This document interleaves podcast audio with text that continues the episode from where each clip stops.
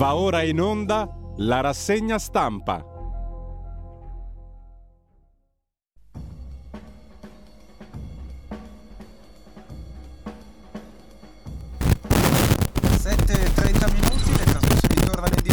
diamo immediatamente la linea ad Antonino Danna per la rassegna stampa.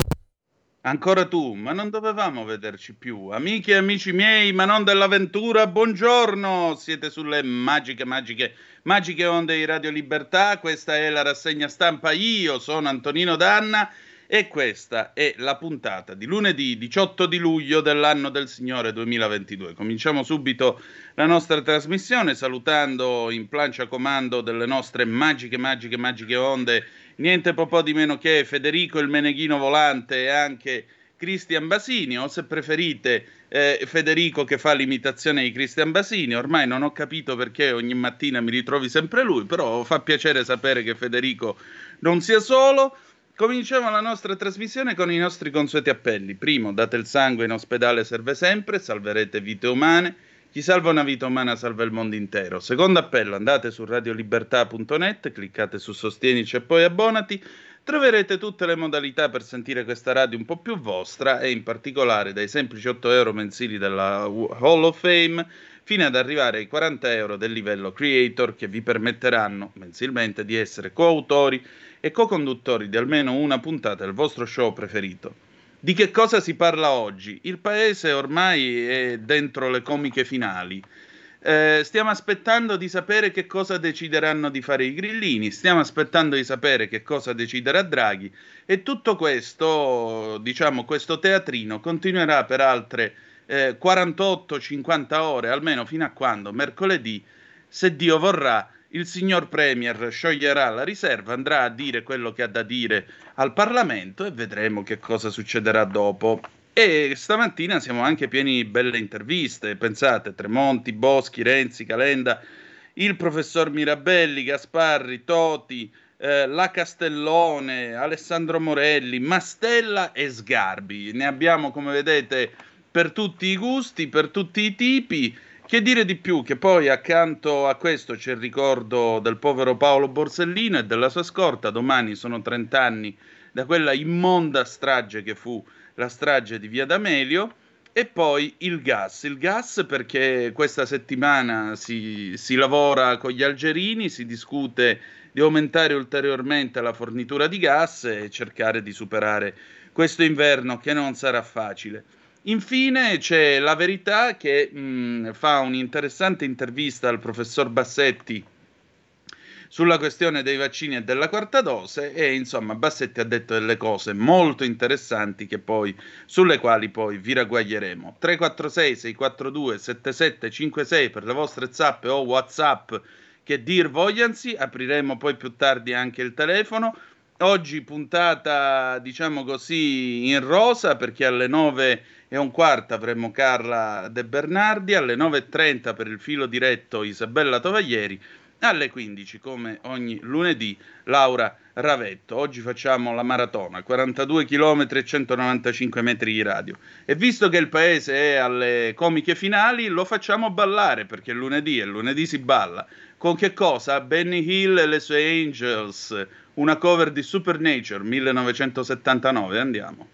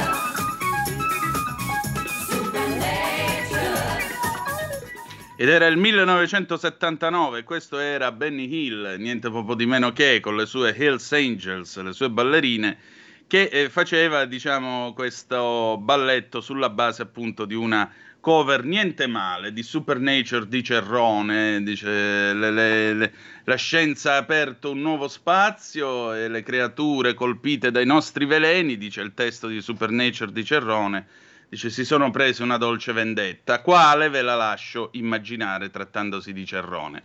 Cominciamo con le prime pagine, siete sempre sulla, mh, mm, sulle magiche, magiche, magiche onde di Radio Libertà e questa è sempre la rassegna stampa.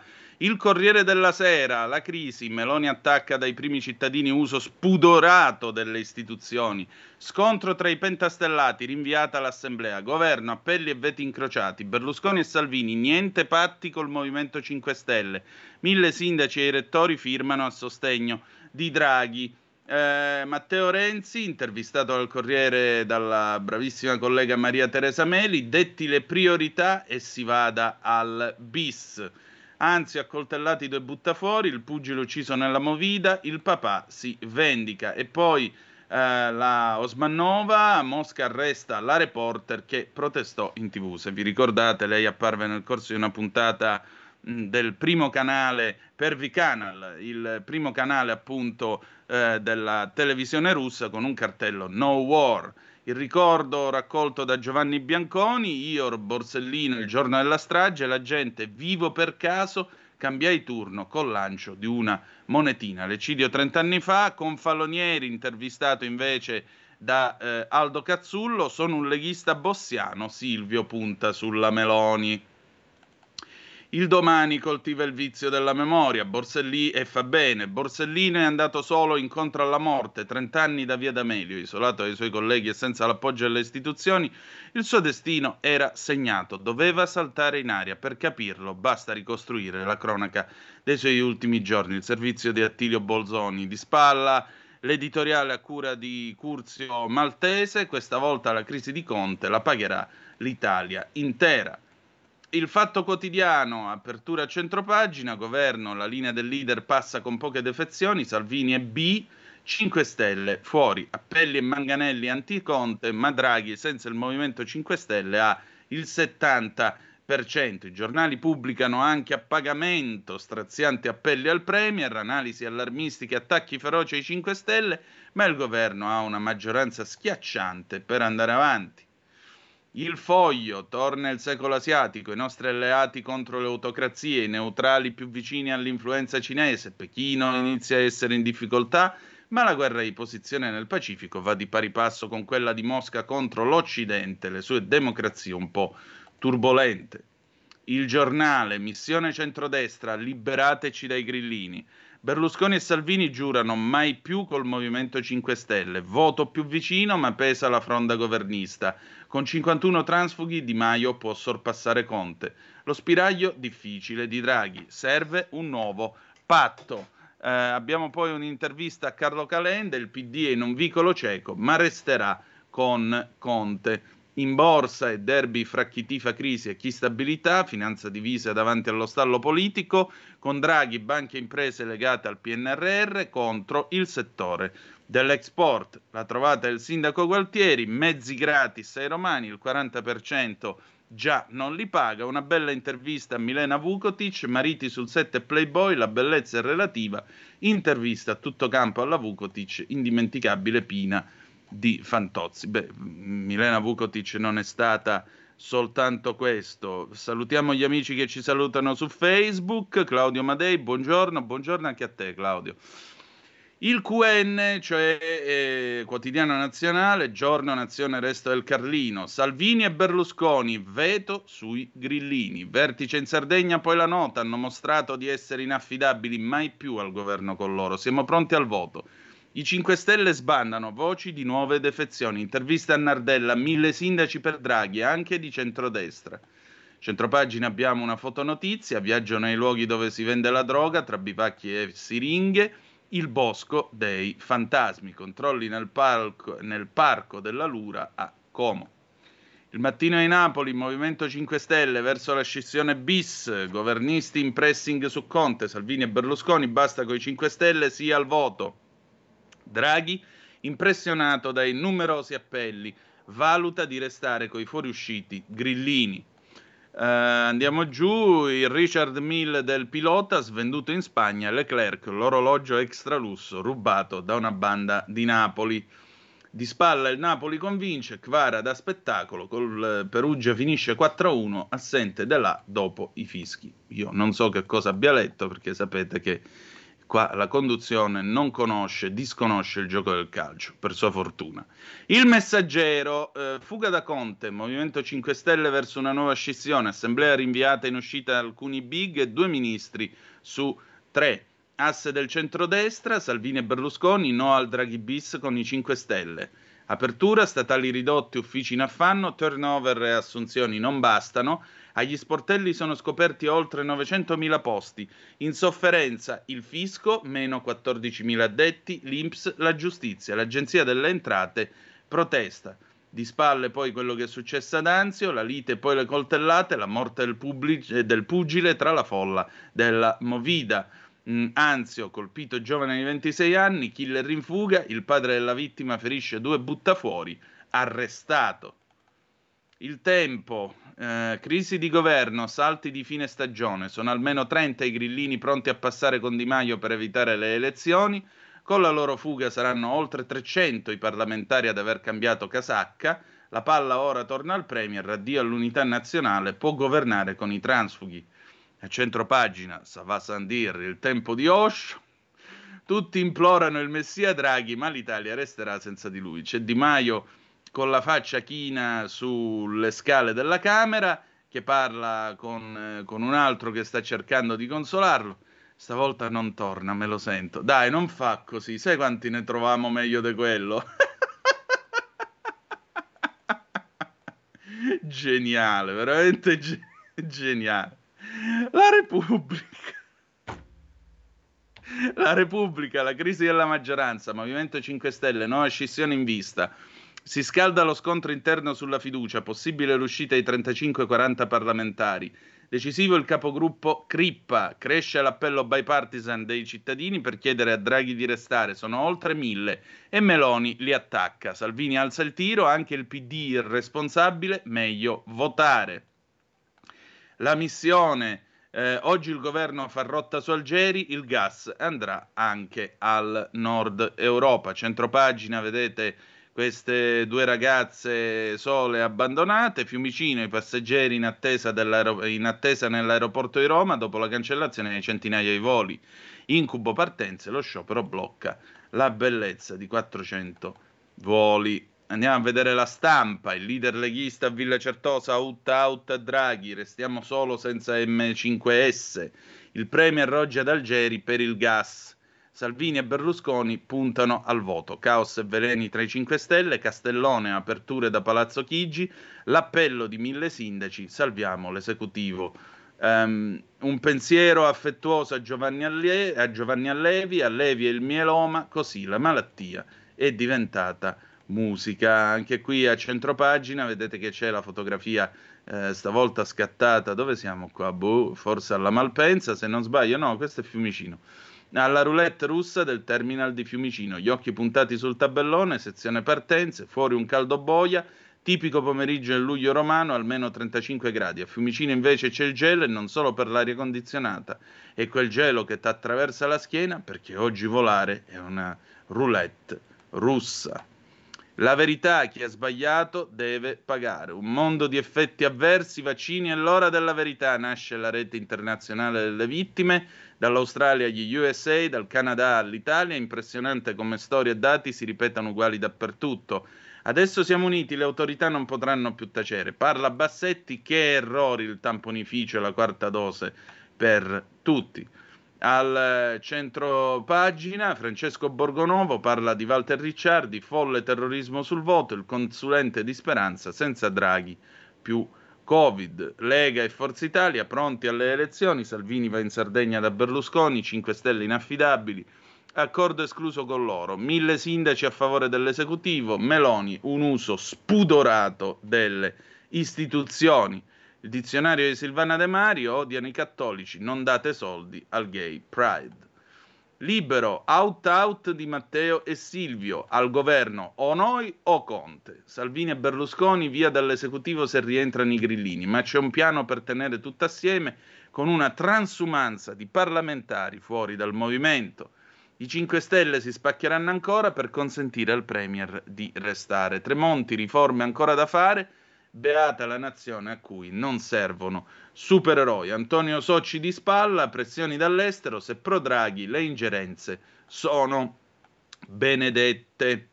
Andiamo avanti con eh, i quotidiani locali. Brescia oggi, malattie virali a Brescia le autorità sanitarie mettono in preallarme la zona di via Cipro. Caso sospetto di dengue, quartiere sotto bonifica. Si trasmette con le zanzare, al via la disinfestazione. Cominciamo bene. Tiremmo innanzi, Corriere della Sera, Dorso di Roma, Montagne di rifiuti a Trastevere, raccolta notturna a rilento in centro, San Lorenzo, iniziata la pulizia straordinaria delle strade, Fontana di Trevi, il bagno in Bermuda, perché ovviamente c'è sempre il pagliaccio che si va a fare il bagno nella Fontana di Trevi. Corriere Torino, il turismo assume, ma 9 su 10 sono solo precari, continua la ricerca di profili qualificati. La Gazzetta del Sud, Messina e Sicilia, Margini strettissimi per un Draghi bis, Salvini e Berlusconi, rotto ormai il patto di fiducia. Lega e 5 Stelle, eh, Lega, e fa- eh, Lega, e Forza Italia, mai più 5 Stelle, meglio le urne. I Democrats guardano ai governisti del movimento e sperano ancora in un lieto fine. Rendetevi conto in mano a chi stiamo. Impressionante l'adesione all'iniziativa di Nardella, primo cittadino di Firenze. Mille sindaci chiedono al Premier di restare. La Gazzetta di Modena, Adriano, la sparizione è un giallo, la polizia francese non fa nulla, è questo mh, pellegrino che era partito per il cammino di Santiago. La Gazzetta di Parma, allarme inflazione, come cambia la spesa? Il nuovo carrello dei parmigiani caccia gli sconti. Giornale di Brescia, crisi di governo, maxi opere a rischio, ecco le partite in bilico nel Bresciano se si va al voto, carcere, TAV, scuole, fondi PNRR. I sindaci che si schierano per l'appello a Draghi, un danno incalcolabile se il governo cade. Cittadino, quotidiano dell'Odigiano e Sud Milano, la denuncia medicinali a singhiozzo, il caso di una famiglia di Castiglione. Mio padre malato di tumore rischia di restare senza farmaco. Gazzettino, Venezia e Mestre, guerra del Prosecco, danni enormi per tutti. 5 Stelle verso un'altra scissione, una trentina in fuga e ci sono anche due ministri. Altolà di Berlusconi e Salvini, niente governo con i grillini. Marmolada, un nuovo crollo nel ghiacciaio della strage. Giornale di Vicenza, Rucco firma per Draghi, Fratelli d'Italia spacca la giunta, già 26 i primi cittadini del Vicentino che hanno aderito, oltre mille quelli italiani. Salvini e Berlusconi avvertono, noi pronti alle urne. Il piccolo di Trieste, Vartsi là, questi sono i dieselmarini. Eh, il dramma sociale parallelo, la regione, protezione doverosa, 600 lavoratori in pericolo nell'indotto, l'effetto domino della chiusura della produzione a Bagnoli, decine di aziende coinvolte. Il secolo XIX caldo, notti record in Liguria, la Spezia e Genova registrano le minime più alte in Italia, 25 e 24 gradi, è colpa del mare bollente. Che festa, giovanotti, 20.000 sotto il sole e una tribù che balla nel segno dell'amore. Eh, che inizio poetico. Il Tirreno Livorno, la destra punta al voto, Berlusconi e Salvini pronti alle urne in autunno, caos tra i 5 Stelle, il PD spera ancora nei governisti. La nuova di Venezia e Mestre, Tessera, sciopero e rabbia, caos voli, migliaia a terra, la prealpina del lunedì, la crisi di governo vista da qui, Orlando alla Schiranna, 5 Stelle nel mirino, resteranno con nulla. Che ora si è fatta? Alle 7.50, direi che stiamo marciando abbastanza in orario, sono arrivate già un paio di zappe dal, eh, dai, da voi, grazie come sempre alla vostra presenza al 346 642 7756. Mm, Mauro, buongiorno Antonino, mi sa chiaramente che tutti i sostegni a Draghi puzzino di paura. Addirittura gli ordini dei medici, psicologi, sindaci, cani e scarafaggi, tutti per Draghi, puzzano tutti di ipocrisia. Anche la Lega, che avrebbe ora l'ultima occasione per rifarsi una verginità, se la fa sotto. L'esempio è stato domenica, dove il conduttore ha dovuto difendere Fontana dai sacrosanti, sacrosanti attacchi dei radioascoltatori. Un'ultima cosa, se Putin dice qualcosa, tutti a dire che lui è destabilizzare i paesi, invece quando USA e UE palesemente dicono alla faccia del popolo che Draghi deve restare, va benissimo. Si chiama dittatura a casa mia. Ripeto, Mattarella va condannato per alto tradimento. Mauro, eh, Mauro, fino a che sono parole, le parole stringi stringi non portano danno. Il problema è gli atti e mi pare che la Lega non se la sia fatta sotto, visto e considerato che, come vedi dalle prime pagine dei giornali di stamattina, si dice chiaramente che il governo con i 5 Stelle non se ne fa più. Ancora, cercare, tra l'altro alle 9.05 c'è l'onorevole Molinari, quindi restate con noi perché eh, ovviamente porremo la domanda direttamente a lui. Chi meglio di lui può dare una risposta? Cercare di definire politica ciò che un branco di idioti opportunisti sta mettendo in campo fa rivoltare nella tomba Fregoli. Almeno lui faceva ridere, Di Maio col suo inutile partitucolo dello zero virgola fa solo incazzare. Eh, ma amico o amica mia, perché vedo che non ti firmi. Il problema, sai qual è? Il problema è che il partitucolo dello 0% lo sarà sicuramente alle elezioni, su questo credo che siamo ampiamente d'accordo. Ma partitucolo con questi che si aggiungono ogni giorno non lo è in Parlamento e significa avere i voti e significa decidere se una maggioranza tiene o cade e significa decidere se andare avanti oppure no. La mia sensazione, non so voi ragazzi, però la mia sensazione è che comunque vada Draghi, pure che fanno il Draghi bis, non importa, l'obiettivo sarà quello di rabberciare in qualsiasi modo, luogo e forma una maggioranza cercando di tirare fino alla prossima primavera per non andare a votare e naturalmente saranno mesi nel corso dei quali questi spettacolini di transumanze, di gente che dice ma io poi chi mi ricandida, eccetera, eccetera, ne vedremo, ma ne vedremo, guardate, secondo me in quantità industriale. Del resto, no, la nave affonda e chiaramente ognuno scappa e cerca di pigliarsi proprio, la propria scialuppa di salvataggio.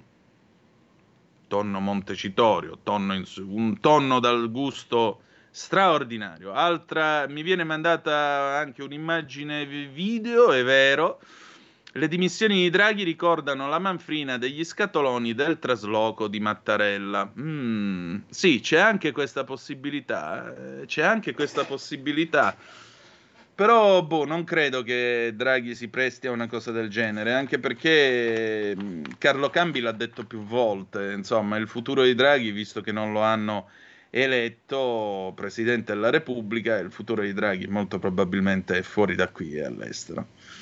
Andiamo a vedere allora le interviste, vi dicevo. Cominciamo dal Corrierone. Ecco a voi Matteo Renzi, che dice la sua, intervistato appunto dalla bravissima Maria Teresa Meli, bis soluzione più efficace. Draghi faccia un elenco, prendere o lasciare, senza di lui c'è solo il voto. Renzi, la nostra petizione perché resti è a quota 80.000. Ecco, qua oltre ai mille sindaci che hanno detto la loro, c'è anche la petizione lanciata da Italia Viva.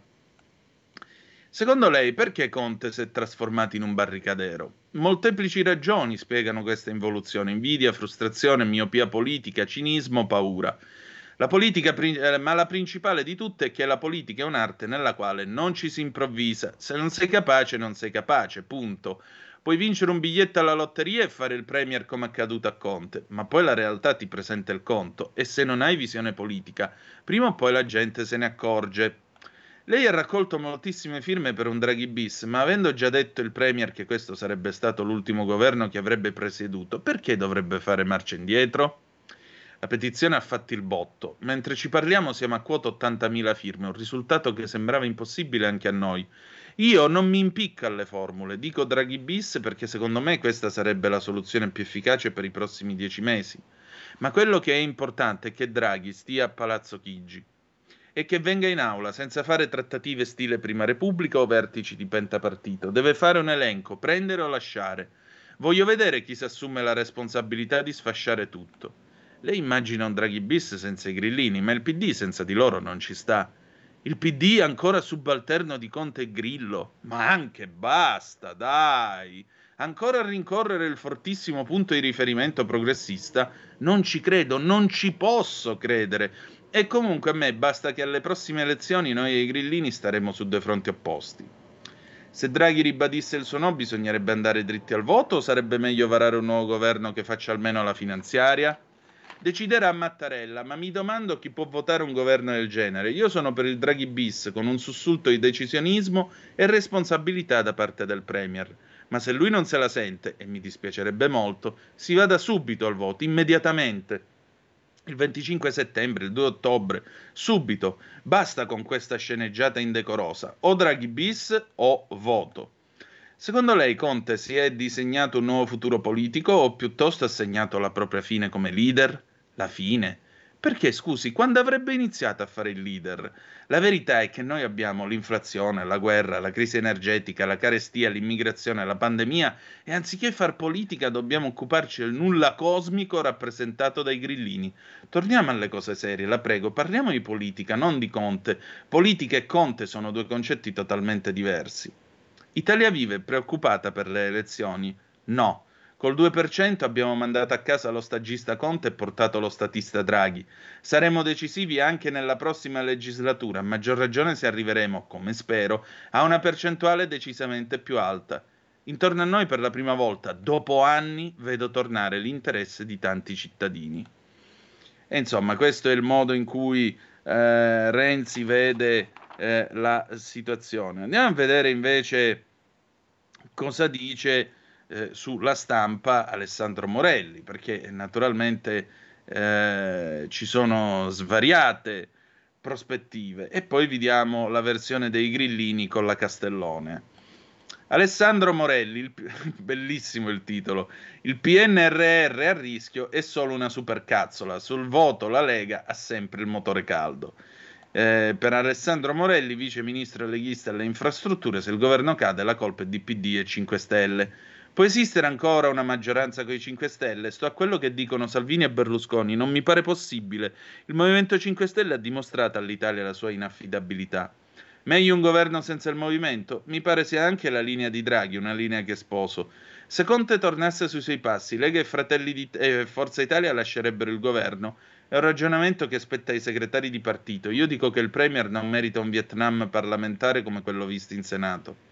Se cade il governo, i soldi del PNRR sono a rischio, come dice il ministro D'Inca. È una supercazzola. Prima o poi la sospensione dei lavori parlamentari per le elezioni avviene, che si voti il 2 ottobre o primavera. L'allarme di D'Inca è solo una buona formula per motivare il mantenimento della poltrona. In caso di voti in autunno, il centrodestra è pronto, la Lega ha sempre i motori caldi. Che idea si è fatto i Draghi? Un uomo che va dritto all'obiettivo, a volte ha dato ascolto ai partiti, molte volte no. L'ho incontrato solo due volte, dal punto di vista umano non posso aggiungere altro. Giovedì sarà ancora lui il capo del governo. Preferisco provare a vincere all'otto che tentare d'azzeccare questa risposta. Vediamo Draghi cosa dirà e valuteremo il da farsi. Sono le 7.59 e 31 secondi, noi andiamo in pausa, dopodiché torniamo con la Formula 3, con un pezzo scritto da Mogol e Battisti, questo folle sentimento 1970. Tra... Un nuovo modo per sostenere la tua radio. Visita radiolibertà.net. Ti basta un clic e potrai versare il tuo contributo volontario direttamente online. Potrai donare con ogni tipo di carta di credito, anche prepagata. Ti aspettiamo online su radiolibertà.net. Sostieni la tua radio con il tuo contributo volontario. Radio Libertà. La tua radio. Diamo voce alla nostra gente. Stai ascoltando Radio Libertà. La tua voce libera, senza filtri né censura. La tua radio.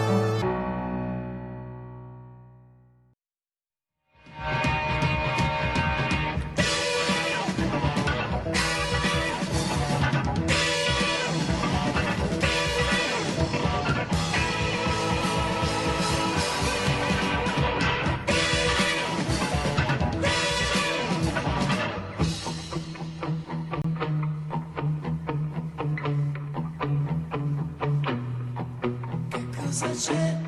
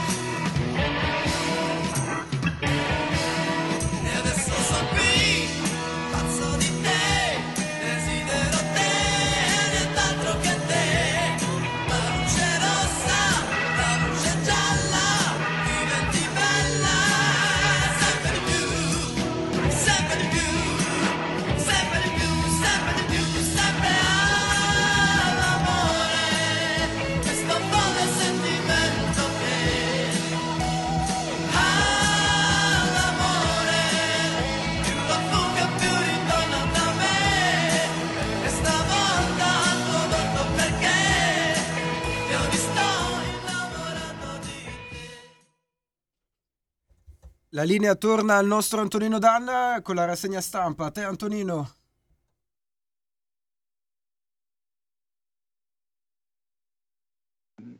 Vabbè, grazie. Cioè, non ho capito perché sia Cristian Basini che parla come Federico il Meneghino Volante. A proposito, oggi è Santa Federica. Auguri a chi porta questo nome. Auguri quindi buon onomastico al Meneghino Volante. Poteva portare una spasa o vassoio o guantiera che dir vogliasi di dolci. Comunque avremo modo di rifarci più avanti. Bene, siete sempre sulle magiche, magiche, magiche onde di Radio Libertà. Questa è sempre la rassegna stampa. Antonino Danna al microfono con voi. Quelli che avete appena ascoltato erano, eh, era la Formula 3 con appunto questo folle sentimento, la luce rossa, la luce gialla, diventi bella sempre di più. Io ho provato a guardare questa situazione sotto la luce rossa e quella gialla, ma bella non è diventata, detto tra noi sempre 346 642 7756 se volete essere dei nostri attraverso la Zap o Whatsapp che dir vogliansi. Chiudiamo questo primo giro di mh, interviste con Mariolina Castellone che eh, come sapete è la capogruppo del Movimento 5 Stelle al Senato ed è stata intervistata eh, dalla stampa. Su una pagina c'è Morelli, sull'altra c'è lei. È esplosa la questione sociale, ora servono risposte concrete.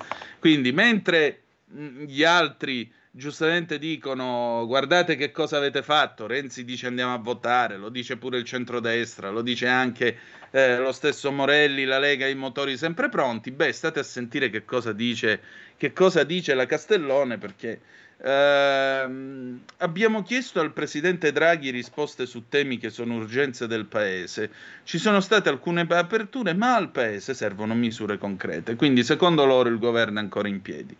Difficile intavolare una trattativa con gli ultimatum, fanno notare alcuni vostri parlamentari.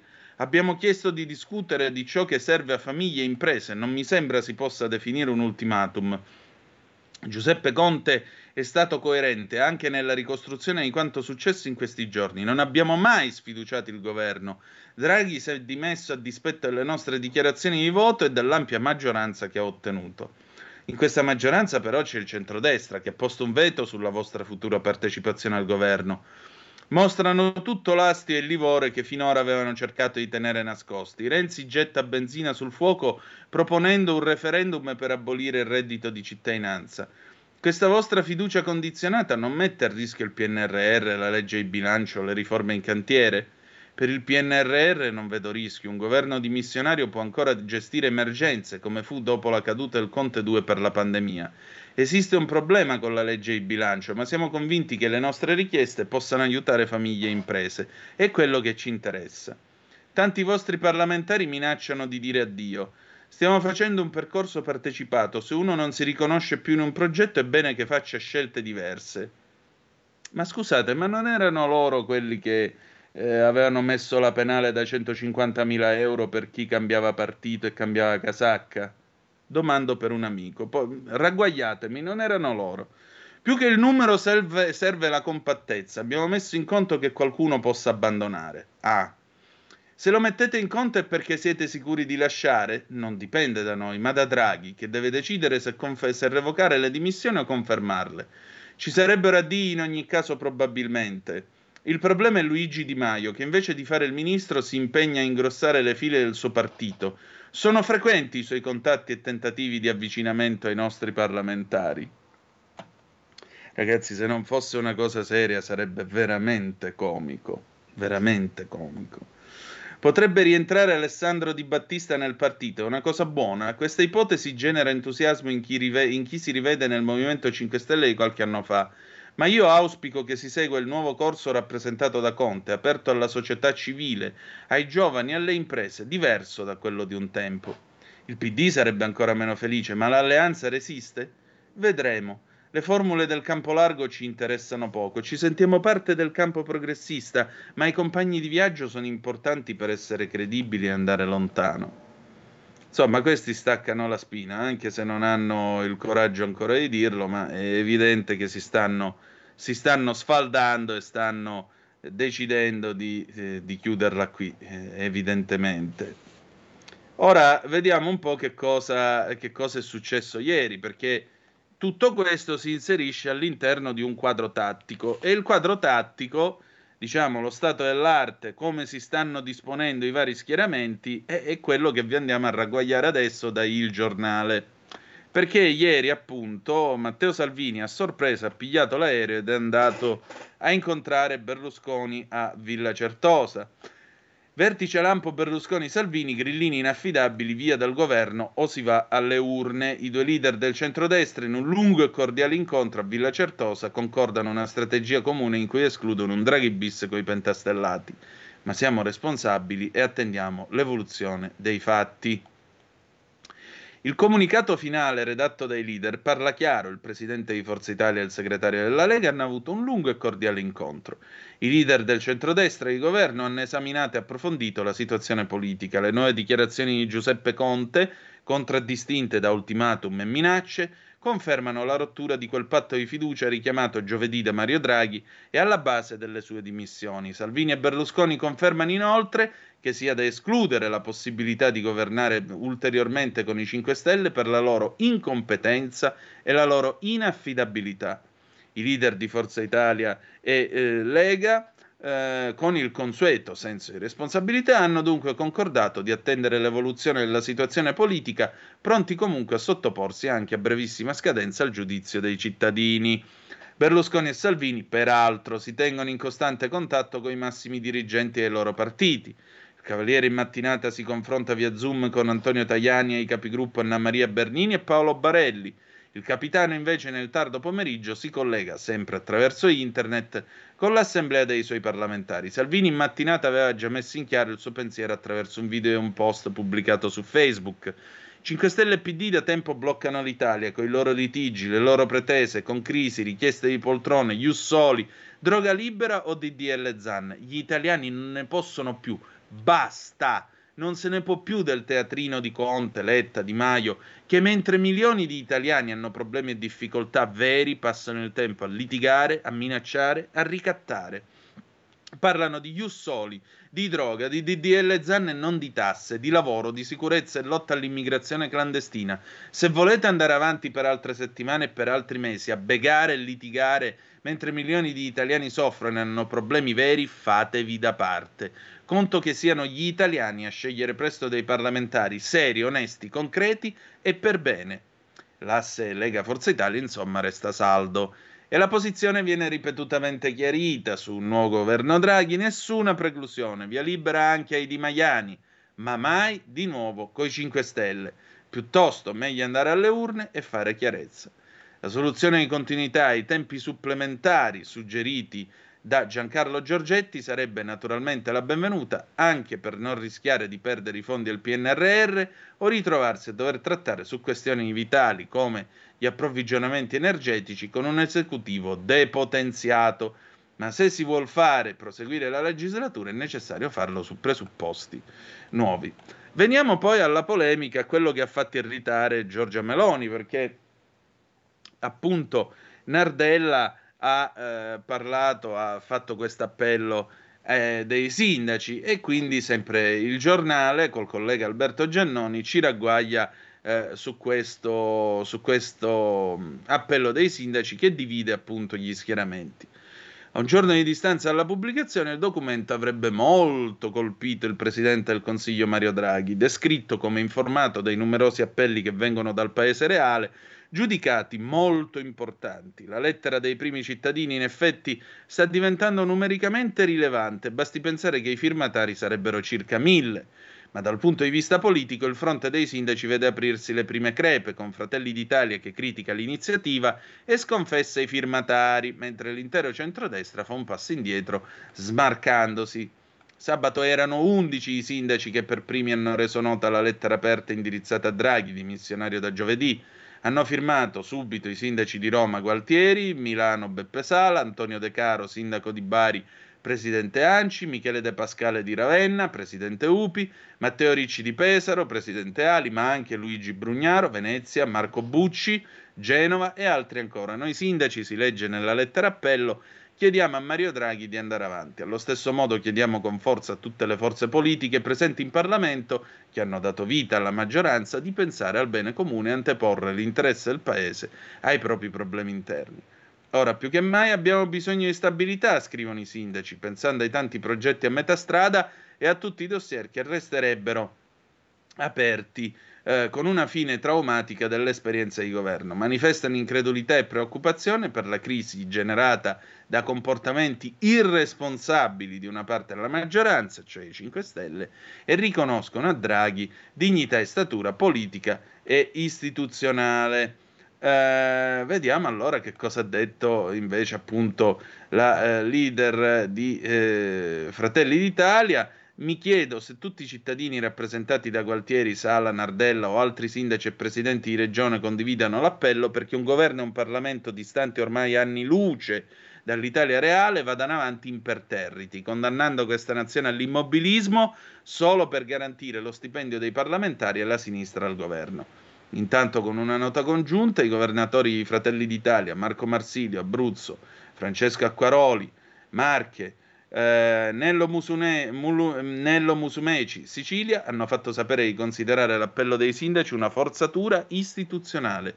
Il sindaco di Cagliari, Paolo Truzzo, ha detto un secco no perché la mobilitazione sottende chiaramente al contrario di una, preci- una precisa volontà politica di parte. Nonostante le adesioni eccellenti di Brugnare e Bucci, insomma, l'appello nel centrodestra ha riscosso poche altre adesioni.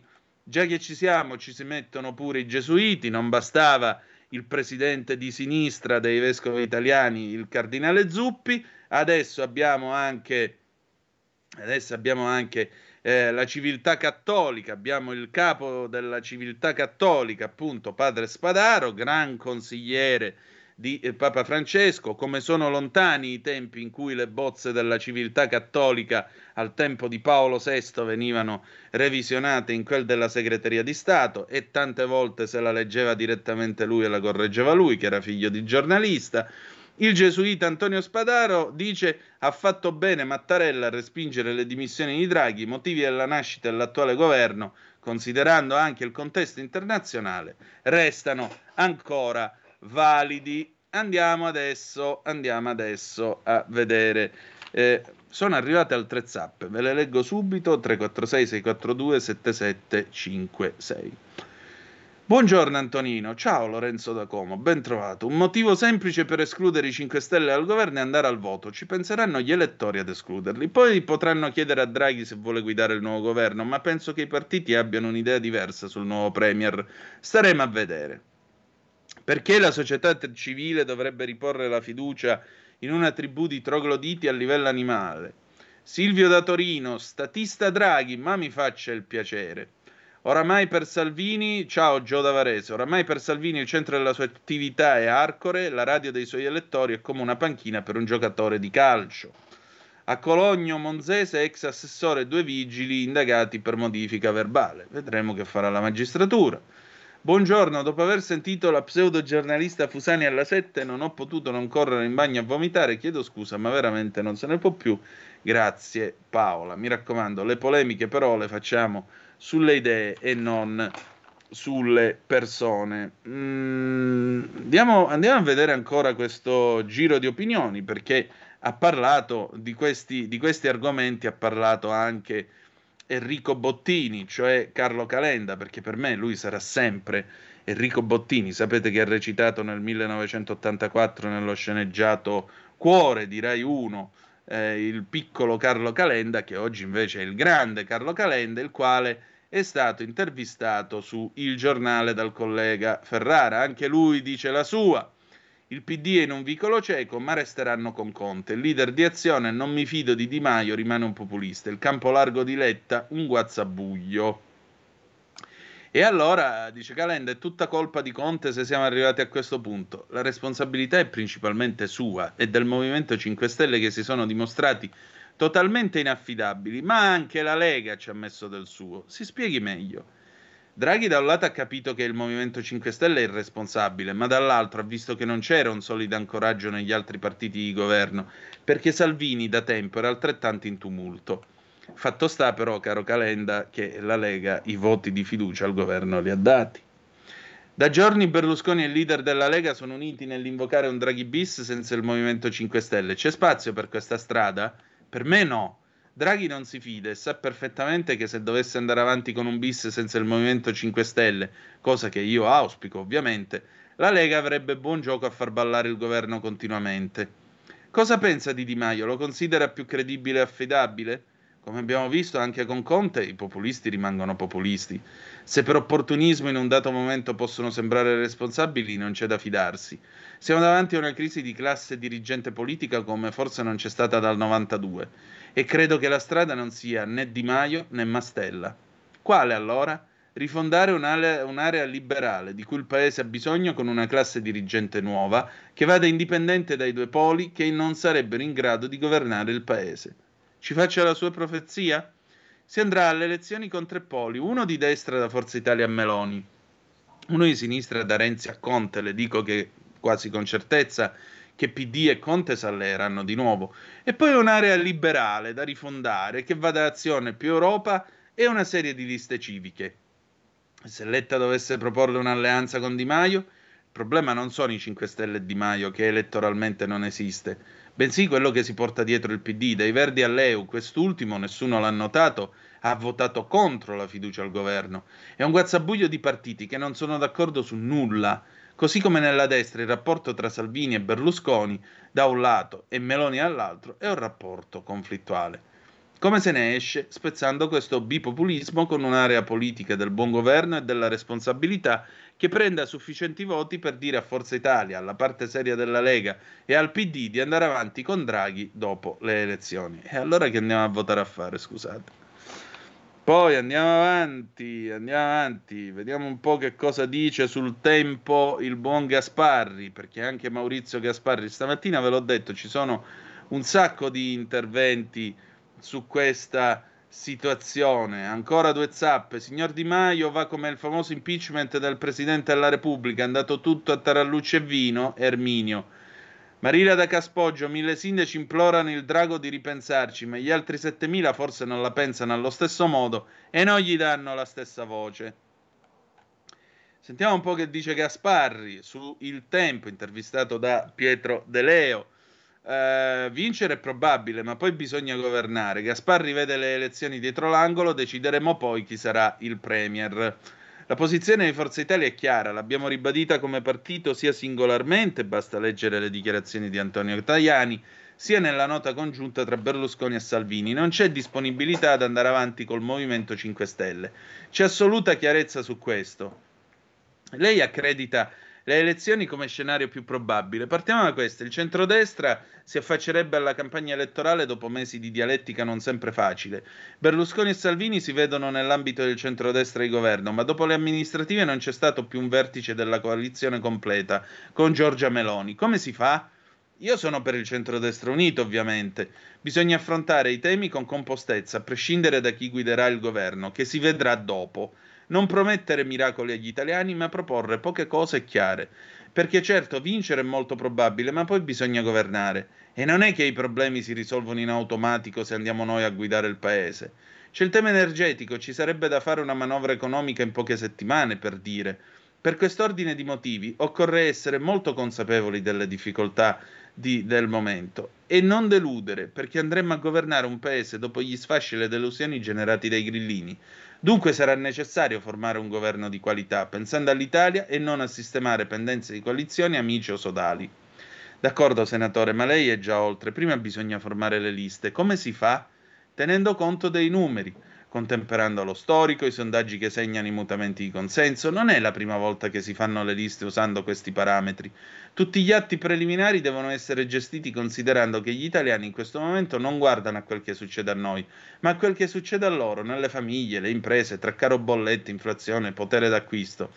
Fin qui lo scenario. Uh, proviamo a percorrere invece lo scenario B. Il governo riesce a passare la nottata e prosegue la sua opera. Il centrodestra andrà avanti dopo che Giorgia Meloni sta chiedendo con forza il ritorno al voto? Il centrodestra è sopravvissuto andando unita alle elezioni in tutti questi anni. In questa legislatura, prima la Lega è andata al governo col Movimento 5 Stelle nel Conte 1, poi c'è stato il Conte 2 che ci ha visto tutti all'opposizione. Oggi contro Draghi Forza Italia e Lega sono maggioranza e non cambiamo idea né su Draghi né su alcune cose che abbiamo votato. In questo lasso di, te- di, tempo il centrodestra è sempre stato mantenuto in piedi anche quando, per esempio, a livello comunale sono stati proposti candidati non all'altezza, basti pensare a Roma. Dunque il centrodestra rimane e rimarrà. Ci sono poi eh, gli interventi da parte dei governatori. Giovanni Toti dalla Liguria dice eh, il paese ha bisogno che il governo vada avanti, altrimenti si rischia di perdere una cinquantina di miliardi, migliaia di posti di lavoro, bollette, caro spese insostenibili per gli italiani. Non solo, si rischia di lasciare il paese senza guida in mezzo a una guerra. Nessuno più di me sarebbe felice di vedere un governo Draghi col Movimento 5 Stelle all'opposizione, unico luogo dove ha dimostrato di poter stare con le sue idee distruttive. Andiamo a vedere che cosa dice invece Federica. In una situazione come questa, trovare il minimo comune denominatore significa non continuare nemmeno con le provocazioni tipo lo Ius Soli. Quando ci sarà una maggioranza politica, dopo le elezioni, ognuno porterà avanti i suoi programmi. Per quanto ci riguarda, il blocco all'immigrazione clandestina e il superamento della legge Fornero e poi sarà fondamentale l'autonomia. Scettico infine sulla possibilità di ripartire il governatore campano Vincenzo De Luca, per come oggi la situazione mi pare complicato recuperare, anche perché stanno arrivando veti pretestuali da tutte le parti. Quindi vedete che qua cominciano a esserci un po' di idee, eh, come direbbero gli americani, mixed feelings, varie svariate sensazioni. A questo punto però ci sono due interviste che io non posso, eh, non posso non citarvi perché sono eh, due giganti, due personaggi, possono piacere o non piacere, ma anche loro hanno molto da dire. E allora andiamo sulla verità. In pagina, pagina 4 c'è Clemente Mastella, Ladies and Gentlemen, e a pagina 5 invece c'è Vittorio Sgarbi. Cominciamo da Mr. C, da Mr. Clemente e dice, il buon Clemente dice, si aspettava che il governo di unità nazionale esplodesse a metà luglio. Io avevo due zii, Diamante, la sorella di mio padre, Giovannino. Lei era forte come una roccia, lui era pieno di problemi di salute, però incredibilmente zia Diamante è morta 15 anni prima. Che vuol dire che anche in politica l'apparenza inganna. Le maggioranze larghe muoiono prima, quelle fragili restano in piedi di più, proprio come zio Giovannino. Se questa larga maggioranza sta morendo, adesso che succederà? Dipende da Draghi, con le sue ultime dichiarazioni si è messo in una condizione, diciamo così, un po' respingente. Il Premier sembra irremovibile. Da dove arriva secondo lei questa durezza? Ha le sue buone ragioni e i grillini gli hanno fornito un alibi perfetto per andarsene ma fondamentalmente Draghi è ancora incazzato nero per la mancata elezione alla presidenza della Repubblica. Addirittura, eh, e forse anche gli attriti con Mattarella, di cui si vocifera in queste ore, potrebbero essere dovuti a questo risentimento personale per la battaglia del Quirinale andata perduta. Una delusione che non l'abbandona e oggi, legittimamente, Draghi tenta di conservare un suo standing, un suo aplomb, non si fa scalfire ma dovrebbe capire che la politica è anche arte del compromesso, cioè il vizio di chi è estraneo alla politica è quello di ritenere che arrivare al compromesso comporterebbe l'accettazione di un ricatto. Non è così, non sempre. Se ci sono esagerazioni è giusto respingerle, in altre circostanze invece è bene mitigare le asprezze, per quanto, un attimo qua, se addolcire gli angoli. Questa è la politica. Ma gli ex banchieri non sono abituati a maneggiare certi rituali. È vero che Draghi non ha l'esperienza del politico navigato, ma essendo in campo come presidente del Consiglio, diciamo che si piglia il virus. Si piglia il virus. Sì, comunque vada, stai nel palazzo, vivi a contatto con i partiti. Il virus politico te l'attaccano e devi sapere gestire nel modo più giusto questo contagio. Parliamo di percentuali. Qual è la probabilità di precipitare verso le elezioni? Vedo il voto intorno al 50%, il boccino ce l'hanno in mano Berlusconi e Salvini. A Giorgia Meloni, determinatissima sulle elezioni, vorrei dire una cosa: attenzione perché quegli italiani che si sono rotti le scatole e vogliono le urne, poi sono gli stessi che a votare non ci vanno. E dunque?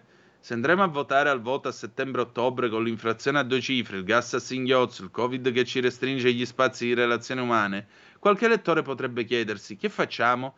Ce ne strafottiamo di tutto solo perché politico, qualche politico vuole arrivare primo? Insomma, lei cosa si aspetta? Partiamo dal fatto che questa è una crisi scoppiata fuori dal Parlamento, dentro le Camere. Draghi i, vo- i numeri ce li ha. Quindi Bisogna anzitutto vedere se mercoledì Draghi fa una semplice relazione al Parlamento o apre una discussione. In questo caso i 5 Stelle potrebbero avere l'occasione per ridimensionare l'accaduto. E a quel punto Draghi dovrebbe fare finta di niente? A quel punto un politico normale dovrebbe prendere atto della nuova situazione e rimettere in piedi il governo. Ma a quali condizioni? Come quel fumetto del Corriere dei Piccoli, Draghi direbbe a tutti: La prossima che mi fai, io mi licenzio e tu te ne vai. Al primo mal di pancia di Movimento 5 Stelle o Lega lascio tutto. Difficile pensare a uno scenario simile in queste ore. Poi, detto questo, mi faccia pure sottolineare una cosa. Ricordiamoci anche che il Cincinnato nei tempi antichi durò solo sei mesi. Sarebbe a dire il periodo di dittatura, tra virgolette, di governo emergenziale non può nemmeno durare all'infinito, se non la fine della democrazia. È vero che siamo in una fase particolare, però bisogna stare attenti.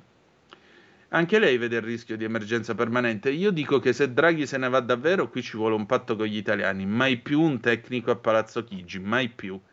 Serve un politico, insomma, la gestione politica di un governo deve essere riservata alla politica. Ma secondo lei in Germania o in Francia avrebbero mai messo un banchiere centrale a fare il capo del governo? E non ha manco torto il vecchio Clemente da Ceppaloni. Eh, che tempo farà oggi? Il cielo stamattina sembrava promettere pioggia, ma ahimè questo non è accaduto. Pausa, meteo e poi torniamo. A tra poco. Stai ascoltando Radio Libertà. la tua voce libera, senza filtri né censura. La tua radio. Stai ascoltando Radio Libertà. La tua voce libera, senza filtri né censure. La tua radio.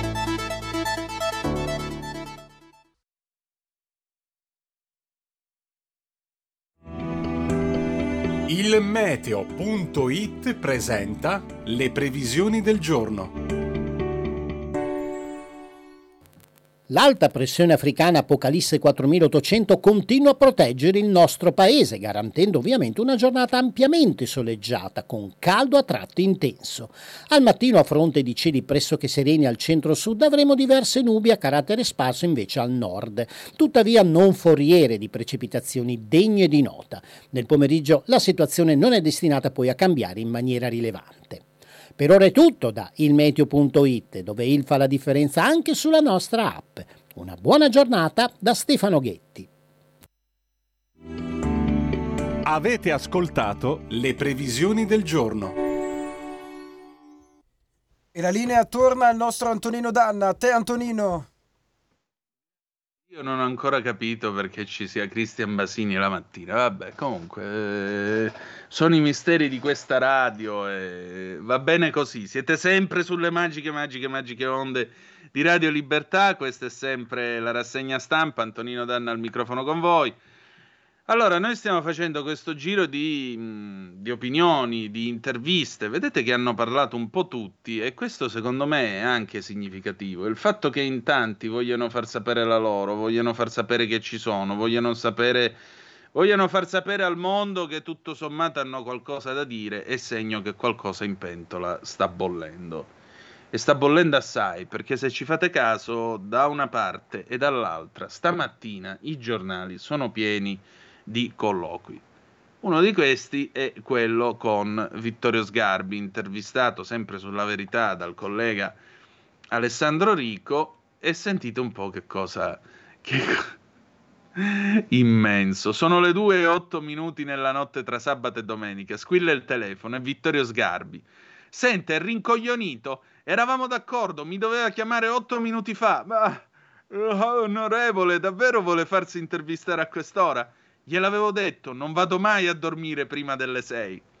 Qui intanto siamo arrivati al quarto gin tonic. Siamo più ubriachi noi o Giuseppe Conte? Il suo discorso in effetti era delirante. Dice che tocca a Mario Draghi decidere se nel perimetro della maggioranza ci sia spazio per i 5 Stelle. Ma dopo quello che hanno fatto sul termovalorizzatore a Roma, tirando fuori temi pretestuosi, il protocollo che Conte ha, pro- ha proposto a Draghi non verrà in alcun modo accolto. Viene giù tutto? Beh, da questo punto di vista avrebbe ragione Draghi nel dire che la maggioranza non è più la stessa perché mancano i 5 Stelle. Lei è d'accordo? La maggioranza resta molto solida, la fiducia nel governo c'è ed è il motivo per cui io avevo la certezza granitica che si sarebbe aggiustato tutto. Ma le dimissioni rispondono a un aspetto personale, quello relativo al destino di Draghi. Che destino? Lui sa che se esce adesso resta nella storia. Sarà. Chiude il suo percorso con un trauma, ma con la prospettiva di quello che avrebbe potuto fare se non gliel'avessero impedito. Se invece va avanti per altri 6-8 mesi si logora. In autunno scoppierà il bubbone della crisi energetica. Se ne va prima che il gioco si faccia troppo duro? Sì, però appunto lasciando il dubbio a proposito di quello che di buono avrebbe potuto fare, ma che gli è stato impedito di portare a termine. Continuando a governare, si troverebbe davanti difficoltà forse insuperabili e ne uscirebbe a marzo, a maggio prossimi, come Mario Monti che è stato completamente dimenticato. Crollerebbe il mito di Super Mario? Ecco, dal punto di vista individuale a Draghi converrebbe andarsene ora. Quella che all'inizio mi era sembrata una melina invece è una mossa importante rispetto al suo destino personale. Dunque si torna alle urne? Aspetti, perché poi c'è la valutazione politica. Si spieghi. La realtà del paese non corrisponde più alla rappresentanza parlamentare. I 5 Stelle sono una nebulosa che dopo aver raggiunto il 33% è praticamente evaporata. Quello che ne resta è diviso in 5 blocchi. Quali? Una è alternativa c'è, la parte più vicina a Di Battista, quella più fedele all'originale. Poi c'è la componente di paragone, che è una, di una insolente diffidenza, ma non ha voti reali. Poi c'è chi se n'è andato accasandosi in altri partiti per tentare di salvare il culo. Ecco. Poi c'è il gruppo di Conte che si chiama 5 Stelle, la cui posizione assomiglia a quella di Alternativa, ma che è fatta di fantasmi. Perché fantasmi? Il paradosso di Beppe Grillo è che ha consegnato la sua eredità a un piccolo borghese conformista, senza un voto e senza sapienza politica. E adesso sembra che sia Conte il custode dell'ortodossia. Ma il vero Conte è Luigi Di Maio, che dice Di Maio è stato capace di portarsi dietro una settantina di onorevoli. Ormai indossa la stessa pochette bianca di Conte, l'unica cosa buona di quell'uomo, perché secondo il Galateo il fazzolettino può essere eh, solo bianco. Quindi il vero Conte è lui. Di Maio si è rimangiato tutto quello in cui credeva. Da scugnizzo napoletano, ragazzotto inutile, fanatico grillino senza arte né parte, ha avuto una conversione sulla via di Damasco. Da Saulo è diventato Paolo. Si è sentito come San Matteo quando è stato chiamato da Gesù. Ha incontrato un leader vero. Draghi?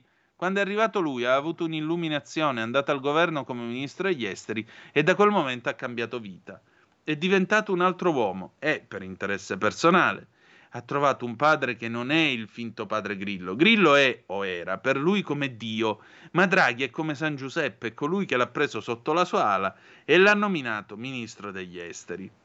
Andiamo a vedere invece che cosa dice Sgarbi a proposito di questo governo. Le sarà piaciuto questo governo? No mi piace Draghi come persona, ma il governo è passato dal 75 al 50% di consensi, che calano sempre di più.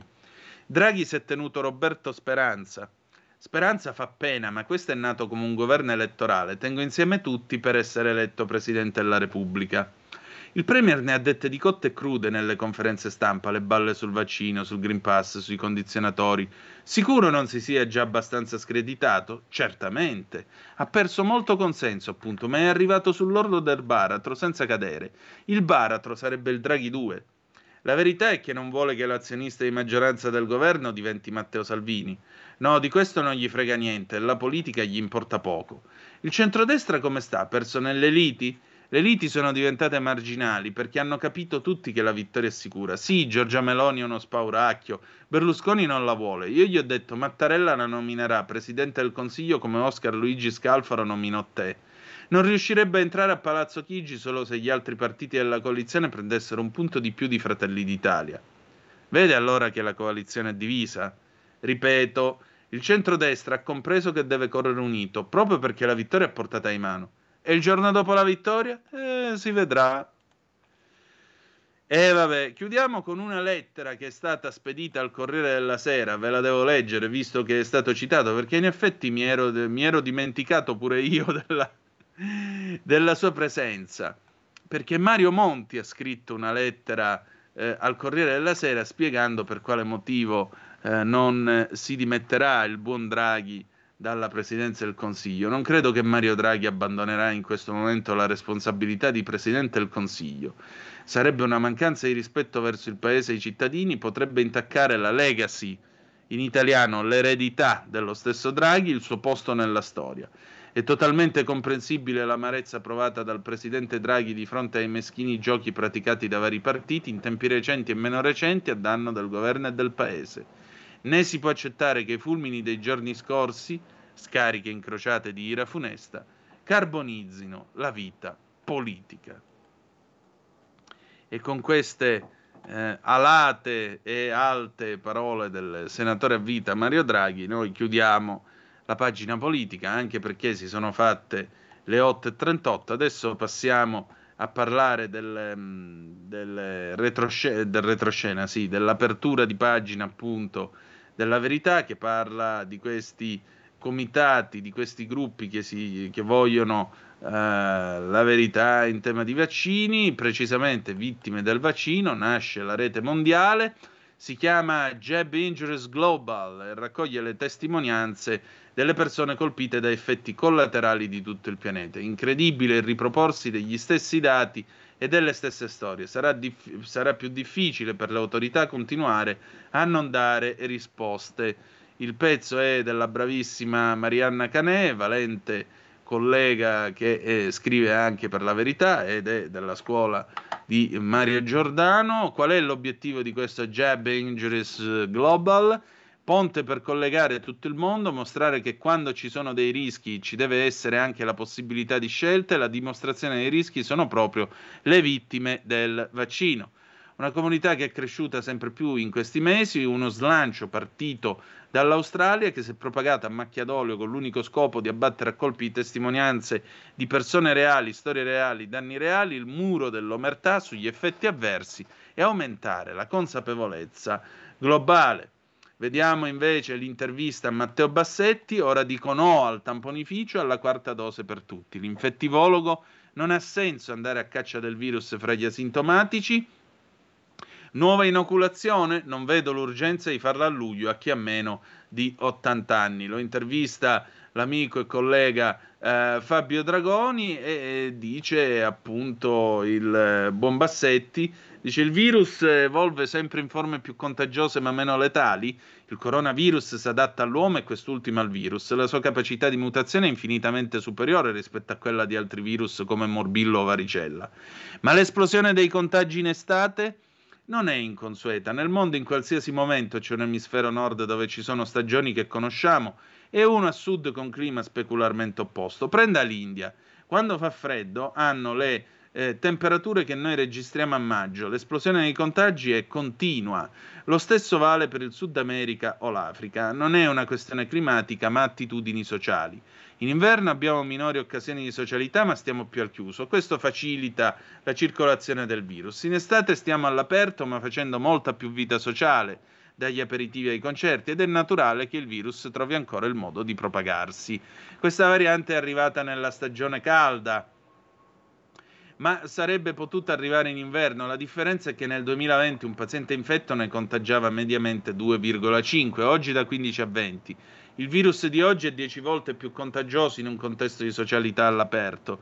Sindromi influenzali in estate non sono un'anomalia, è già successo in passato. Quarta dose di vaccino, sì o no? Gli over 80, vale a dire più fragili, avrebbero dovuto farla nella prima parte del 22, così non è stato. L'informazione ha parlato di altro, la guerra ad esempio. È su di loro che dobbiamo concentrarci. Di over 80 con tre dosi in terapia intensiva eh, ne vediamo e come. E pensare oggi di proporre la quarta dose a tutti, mettendo sullo stesso piano il sessantenne sano col novantenne bronchitico cronico, cardiopatico, cortisonizzato, è profondamente sbagliato. In più dobbiamo essere chiari, farsi la quarta dose non significa non aver bisogno dei richiami annuali non vedo affatto l'urgenza a luglio di vaccinare con la quarta dose persone che abbiano meno di 80 anni. Eh, sinceramente, è razionale vaccinare un paziente che dal Covid è guarito? Tanti sono gli operatori sanitari guariti dal Covid pur senza essere vaccinati. È chiaro che questa immunità deve essere considerata così come quella acquisita col vaccino. Hai gli anticorpi e puoi lavorare. Un po' come col morbillo, puoi lavorare nel reparto malattie infettive ugualmente. Servono valutazioni individualizzate. Perché ad esempio imporre la quarta dose in chi si è fatto una volta se non due il Covid? Alcuni medici mettono in guardia dai rischi di una ripetuta sollecitazione del sistema immunitario con inoculazioni ravvicinate. Argomentazione convincente? No. La stimolazione immunologica del sistema immunitario con la vaccinazione è un esercizio. Il muscolo non funziona peggio se vado in palestra tre volte alla settimana piuttosto che due. Magari funziona meglio. Così per gli anticorpi, la paralisi immunitaria quando la si trova è dovuta a ben altre ragioni, spesso genetiche. Condivide le preoccupazioni per gli effetti avversi delle, delle vaccinazioni. Le miocarditi nei più giovani? Le miocarditi e pericarditi da virus mi preoccupano molti di più. Gli effetti collaterali nelle vaccinazioni ci sono e non vanno sottaciuti, ma spiegati. E se si verificano, risarciti. Serve un'analisi costi-benefici. Io, nella mia esperienza di miocarditi da vaccino, non ne ho viste. E comunque la miocardite si autolimita spesso e volentieri. Non significa un cuore sfasciato tutta la vita. Diciamoci la verità, la strategia dell'obbligo vaccinale anche surrettizia col Green Pass è stato un errore che ha alimentato diffidenza verso la comunità scientifica. Lo rifarebbe? Ho visto coi miei occhi quarantenni non in perfetta forma ricoverati in terapia intensiva. Ancora oggi mi ringraziano per esserne usciti vivi. L'imprecazione veniva naturale, ma perché non ti vaccini? Ecco spiegato quel momento storico particolare e ho pensato che l'obbligo anche sul rettizio fosse l'unico strumento. Il resto la variante nel 2021 era ancora bastarda e tanti italiani non avevano acquisito l'immunità naturale con la guarigione. L'autostrada verso i polmoni di cui le parlavo era ancora aperta. Tutti i medici, mi creda, in quel momento erano per l'obbligo, non il Green Pass, ma l'obbligo sì. Oggi non avrebbe senso, variante diversa, popolazione in gran parte immunizzata perché infatti tra l'altro Bassetti dice che quello del 2020, il virus del 2020 non trovava anticorpi. Caro Bassetti, poteva trovare il plasma iperimmune, questo ve lo siete scordato. Quelli che chiamano i poliziotti del sangue ed entrava come se fosse in autostrada dentro i polmoni. Oggi si concentra sulle tonsille e in più trova anticorpi, coloro che si sono vaccinati, coloro che sono guariti, chi oltre alla guarigione ha fatto la vaccinazione. Le forme gravi si vedono ancora, ma nei pazienti immunodepressi, leucemici, trapiantati, oncologici. Ma questo è sempre successo, anche con normali virus influenzali. Nel 2020 su 100 malati ne vedevi anche 20 con malattie polmonari gravi. Oggi con Omicron lo 0,1% è già tanto. Chiudiamo anche questa pagina sul eh, virus, passiamo a occuparci del giusto vizio della memoria ricordando Paolo Borsellino. Intanto sono arrivate altre zappe. Allora, tiremmo innanzi. Eh, Paola, appelli a Draghi di tutti questi intellettuali e privilegiati, ma il popolo vuole solo votare.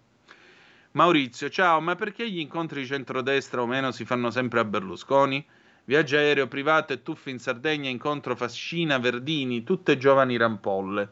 A quando un incontro del centrodestra in via Bellerio o altrove? Spesso le apparenze testimoniano una linea. Salvini, sveglia!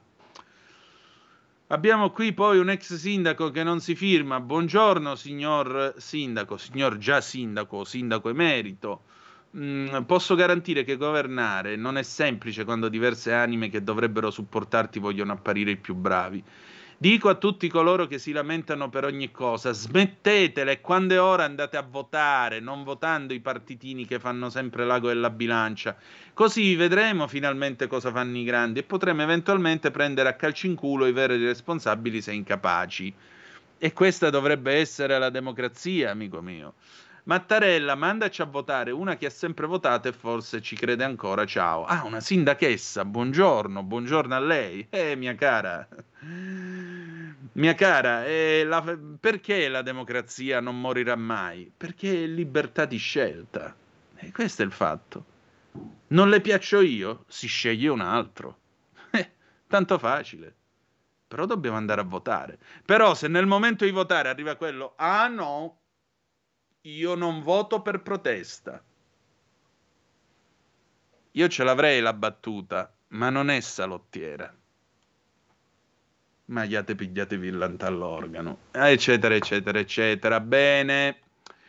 Allora, vi stavo dicendo, vi stavo dicendo, vi stavo dicendo, eh, andiamo a vedere il domani che ricorda il sacrificio del povero Paolo Borsellino. Vorrei anche dire una cosa su Paolo Borsellino. Uh, io ho un grande rispetto per Giovanni Falcone, ma ammetto che quando vedo le, le, fotografie di Paolo Borsellino, soprattutto il modo in cui sorride, io trovo straziante quel sorriso. Io Paolo Borsellino l'avrei voluto come vicino di casa per, per berci una birra, parlargli, dirgli c'ho un problema, proprio quando ero ragazzino e crescevo, perché secondo me avrebbe saputo darmi la risposta giusta. Lo vedo molto nel ruolo dello zio buono, lo zio saggio, quello che ti dà il consiglio giusto. Gli zii di Sicilia, ma quelli buoni però. E è una cosa che molto spesso si dimentica di quest'uomo è che era un uomo di centrodestra e non ne faceva mistero. E domani, come al solito, i soliti professionisti, le lenzuola bianche, saranno passati 30 anni, eh, tutto quello che volete, tutto quello che volete. Però nell'esaltazione popolare dell'eroe, eccetera, eccetera, eccetera, ricordatevi che Paolo Borsellino era un uomo di centrodestra. Così, giusto per tenere il segno. Perché qua ogni volta che muore qualcuno e muore da eroe, c'è sempre quel comitato di amici, amici degli amici, nemici che si scoprono improvvisamente amici, eh, puttane, militari, quello che volete voi per usare una citazione di amici miei. Eh? Il funerale del Perozzi, ve lo ricordate? Telegrammi, bande, fiori, puttane, militari. Ecco, si formano tutti questi grupponi che pretendono di essere le vestali della memoria del morto sono soltanto vestali della loro memoria, perché poi quando parlano sono loro alla luce del rapporto col morto. Quindi domani state attenti ad ascoltare le dichiarazioni che verranno fuori e vedrete, e poi ne discutiamo, poi vedete se è come vi dico io oppure no.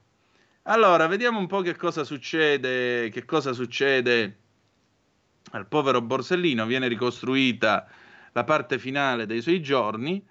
Siamo al 28 giugno del 1992, domenica, Paolo Borsellino e sua moglie sono a Fiumicino, aspettano l'aereo per Palermo, con loro c'è Liliana Ferraro, che era vice di Falcone agli affari penali al Ministero della Giustizia. A Fiumicino c'è anche il ministro della difesa Andove, De Borsellino, si avvicina, gli chiede cosa ne pensa delle ultime minacce arrivate, un'altra informativa del Ross contro lo stesso Andò, contro Borsellino, contro il sostituto procuratore Antonio Di Pietro.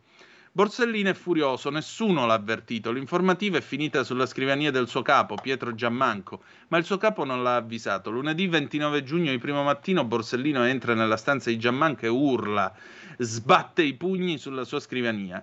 Il procuratore capo fa il vago, dice che la competenza per quelle minacce della procura di Caltanissetta, farfuglia qualcosa.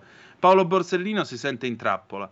Lo arrestano, vedete che prima o poi l'arrestano, ripete ossessivamente fra le mura di casa, come ricorda la figlia Lucia a Pietro Melati nel libro Paolo Borsellino per amor di verità, scritto per Sperling e Kupfer appena uscito. Parlava di Pietro Giammanco? Luglio, il primo giorno del mese c'è il nuovo governo, al posto di, di Scotti all'interno arriva Nicola Mancino. Borsellino a Roma, c'è un nuovo pentito da ascoltare, Gaspare Mutolo, ex autista di Rina. Alla fine del 91 Mutolo aveva chiesto di parlare con Falcone, ma Falcone, direttore degli affari penali, è fuori ruolo. Così non può essere, inter- non può essere lui a interrogarlo. Allora Mutolo dice: Mi fido solo di Borsellino. La richiesta di Mutolo è sempre sul tavolo del procuratore Capo Giammanco, che ancora una volta non avverte Borsellino e delega altri magistrati per l'interrogatorio del pentito. Borsellino lo viene a sapere qualche giorno dopo e un altro scontro col suo capo, Giammanco alla fine cede e consente che Mutolo parli anche con Borsellino. L'interrogatorio si apre alle 15 nella sede romana della DIA, eh, la direzione investigativa antimafia. Con Borsellino e il procuratore aggiunto Liquò ci sono il colonnello dei carabinieri Domenico Di Petrillo e il vicequestore Francesco Gueratteri. Il pentito è già anticipato che farà rivelazioni su due personaggi famosi a Palermo. Il primo è Domenico Signorino, uno dei due pubblici ministeri al maxi processo. Il secondo è Bruno Contrada, numero 3 del SISDE, Servizio Segreto Civile. Mentre Mutolo svela i misteri di Palermo, Borsellino riceve una telefonata dal Viminale. Interrompe l'interrogatorio e con alicuova verso il centro di Roma, dove si è appena insediato il nuovo ministro dell'interno Nicola Mancino. Lì al Viminale, questa è la versione di Mutolo, avrebbe incontrato casualmente il capo della polizia Vincenzo Parisi con accanto proprio Contrada, uno dei nomi appena fatti al pentito. Un avvertimento? Mancino non ricorda di aver mai incontrato Borsellino quel giorno. L'area di Palermo si fa sempre più velenosa. Il 2 luglio un anonimo molto informato spedisce 8 cartelle a 39 indirizzi, vertici dello Stato, uomini politici, giornalisti. Si riferisce di summit tra ministri e latitanti, pentimento di massa dei mafiosi, quello che avverrà nei prossimi mesi in Sicilia e in Italia. Ci sono notizie vere mischiate a false, un'operazione di intossicazione. Il giorno dopo la falange armata rivendica l'anonima. Se questo des- deludente risultato hanno sortito quelle otto cartelle, allora vuol dire che altri segnali forti, chiari, devastanti necessariamente si impongono.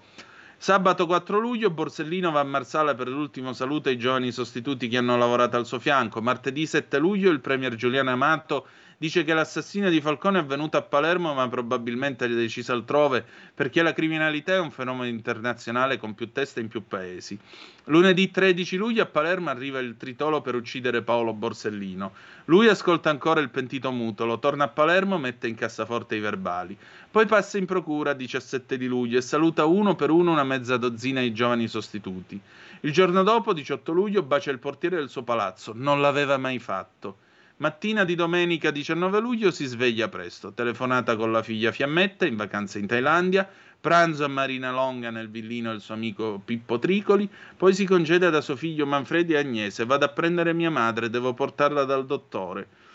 Sono le 16.30, alle 16.58 e 20 secondi è in via Mariano D'Amelio. Nessuno a Caltanissetta l'ha ancora chiamato. E poi, boom, una 126 rubata, imbottita di tritolo, scoppia, telecomandata e boom. E noi sono 30 anni che continuiamo a chiedere giustizia. Per il dottor Paolo Borsellino, onore a lui, e a tutta la sua scorta e rispetto e affetto a tutta la sua famiglia. Allora, alcune zappe che sono arrivate al 346 642 7756, ma in Lega e Fratelli d'Italia lo sanno che a, a Soggioroa vuole tutto, Presidenza del Consiglio. Ma che hai scritto? Ma che mi fai la supercazzola a me? I suoi famosi amicici, dagli amici mi guardi Dio, eh, che dagli amici che dai nemici mi guardo io, Lorenzo 199.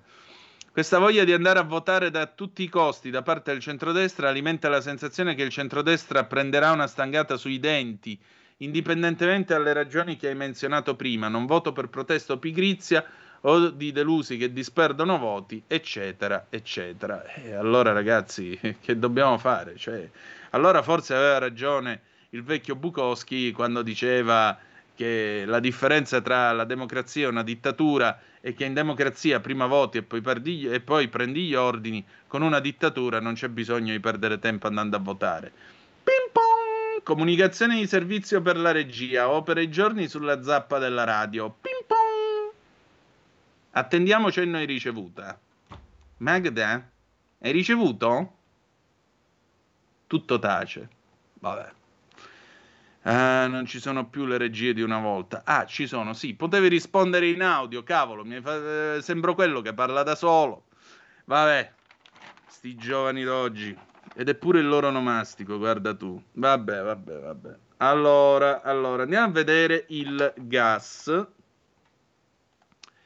E in particolare c'è un'intervista a Tabarelli, il presidente di Nomisma, perché eh, sapete che questa settimana, eh, appunto, eh, si, si, va, eh, si sta cercando di eh, raccogliere ulteriormente gas dalla, dall'Algeria. Però Tabarelli spiega alcune cose. Senza gas russo e senza le trivelle bloccate dai 5 Stelle, anni per risolvere la crisi. Grazie, grazie Beppe. Uh, un ritorno al voto può aggravare la crisi energetica. Ora nessun governo è in grado di affrontare in maniera strutturale la crisi. Per farlo servono anni. Rischiamo davvero di ritrovarci con un lockdown energetico? È un rischio concreto. Se la Russia ci taglia tutte le forniture di gas, potremmo essere costretti per alcuni giorni a chiudere scuole, uffici pubblici e fabbriche, proprio come durante la pandemia. Quanto manca per soddisfare il nostro fabbisogno?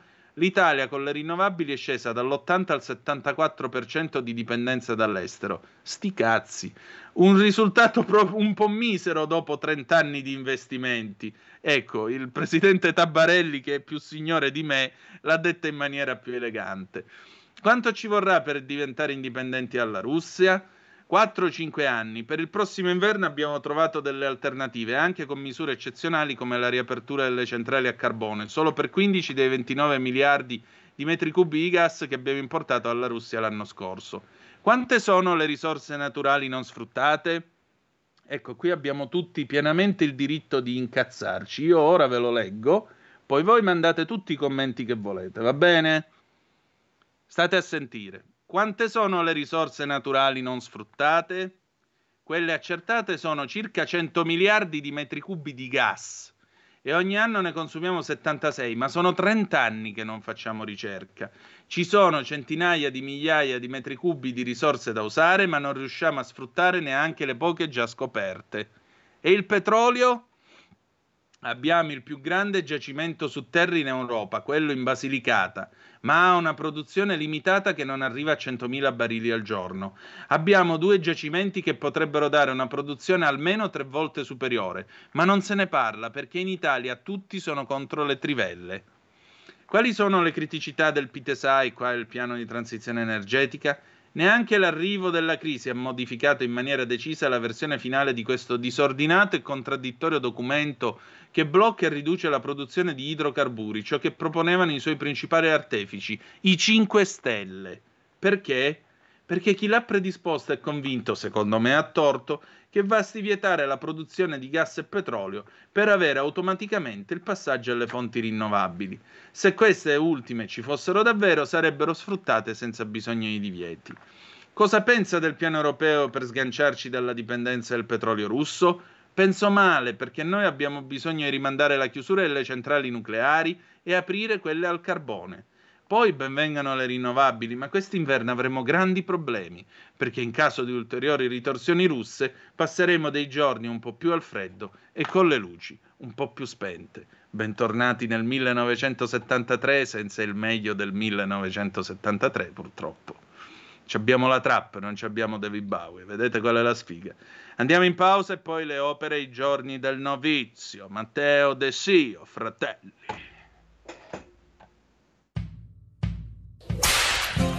Ehi gringo, entra nel saloon tutte le domeniche a partire dalle 22. Country and Folk Club. La tua radio. Stai ascoltando Radio Libertà. la tua voce libera, senza filtri né censura. La tua radio. Buongiorno radioascoltatori e radioascoltatrici di Radio Libertà. Oggi vorrei parlarvi di un evento avvenuto il 18 luglio 1925, ovvero la pubblicazione del Mein Kampf, il libro di Adolf Hitler dove ci sono tutte le sue idee politiche.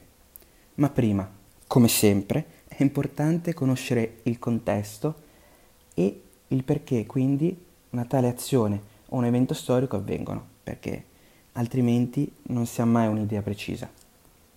Hitler era austriaco, ma si era arruolato nell'esercito tedesco allo scoppio della prima guerra mondiale nel 1914 perché viveva a Monaco. Quindi Hitler si fece tutta la grande guerra in trincea. Finita la guerra, con la sconfitta della Germania e dell'Austria, i soldati come lui ebbero molta difficoltà a essere reinseriti nella società. In più vi era la frustrazione di aver perso una guerra e di essere stati umiliati nelle trattative post-guerra. Una guerra che aveva portato alla fine dell'impero tedesco e dell'impero austro-ungarico e in entrambi i paesi era imposta una repubblica democratica. Nel Mein Kampf scriverà che la fine della guerra gli aveva portato nel letto dell'ospedale una sensazione di impotenza e rabbia che poi lo renderà in grado di liberare la Germania. I tedeschi erano frustrati sia per le condizioni, come detto prima, del Trattato di Versailles, sia per il fatto che la guerra non era stata persa militarmente, ma tra virgolette politicamente, perché la Germania era superiore militarmente, come innovazioni tecnologiche, come strategia e aveva ancora gran parte dei propri soldati all'interno del territorio francese, ma aveva perso per colpa di, del blocco navale, che aveva portato alla morte in Germania di 750.000 persone per la malnutrizione e è arrivati a mangiare i surrogati dei surrogati in tavola. Hitler quando poi tornò in, a Monaco trovò una situazione disastrata una Germania che era in preda ai moti rivoluzionari comunisti e trovò anarchia e caos. Per lui, come scrive nel Mein Kampf, il comunismo è una forza disgregatrice della società. Fu iscritto e non si iscrisse al partito nazista quando era stato incaricato di spiarlo, ma parlò talmente bene nelle riunioni pubbliche del partito che fu iscritto dal capo dell'epoca. Nel Mein Kampf, scritto nel 1923 in prigione, scrisse anche che la prima orazione che fece durante le riunioni del partito fu quando un, un intellettuale dell'epoca, all'interno di queste riunioni di partito, parlò di un distaccamento della Baviera dalla Germania e un'unione della Baviera all'Austria e questa orazione fece colpo sugli esponenti del partito. È bene sapere poi che la questione ebraica in Germania all'epoca era già diffusa da molto prima di, della soluzione finale di Hitler, anzi erano ritenuti colpevoli gli ebrei anche della sconfitta da una parte della popolazione.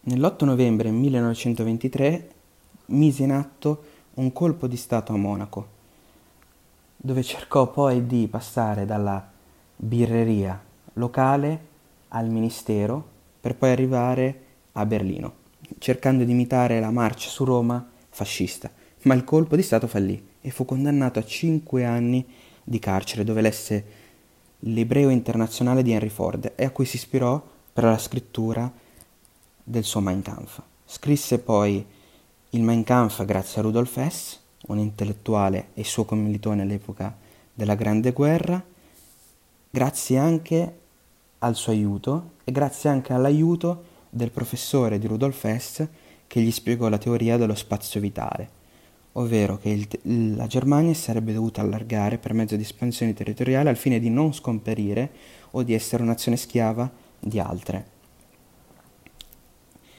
In più, qui scrisse in solitaria sempre il Mein Kampf che divise inizialmente in due volumi e grazie alla sua prigionia le sue idee si propagarono per tutta la Germania e da lì in poi fu un'ascesa non sempre trionfale, fatta di alti e bassi, ma che poi lo portò nel 1933 alla cancelleria della Germania.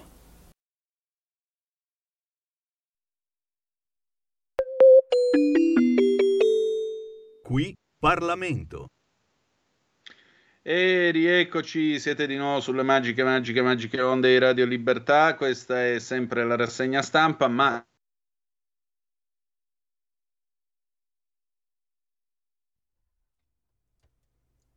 Antonino, ti abbiamo perso. Capogruppo. Ci sono? Ci sono okay, o non ci sono? Sentiamo forte e chiaro. Pronto? Ah, perfetto, stavamo dicendo. Eh, abbiamo con noi appunto gradito incontro del lunedì mattina eh, il nostro Riccardo Molinari appunto che come abbiamo detto è il capogruppo della Lega alla Camera. Buongiorno. Buongiorno, saluto agli ascoltatori.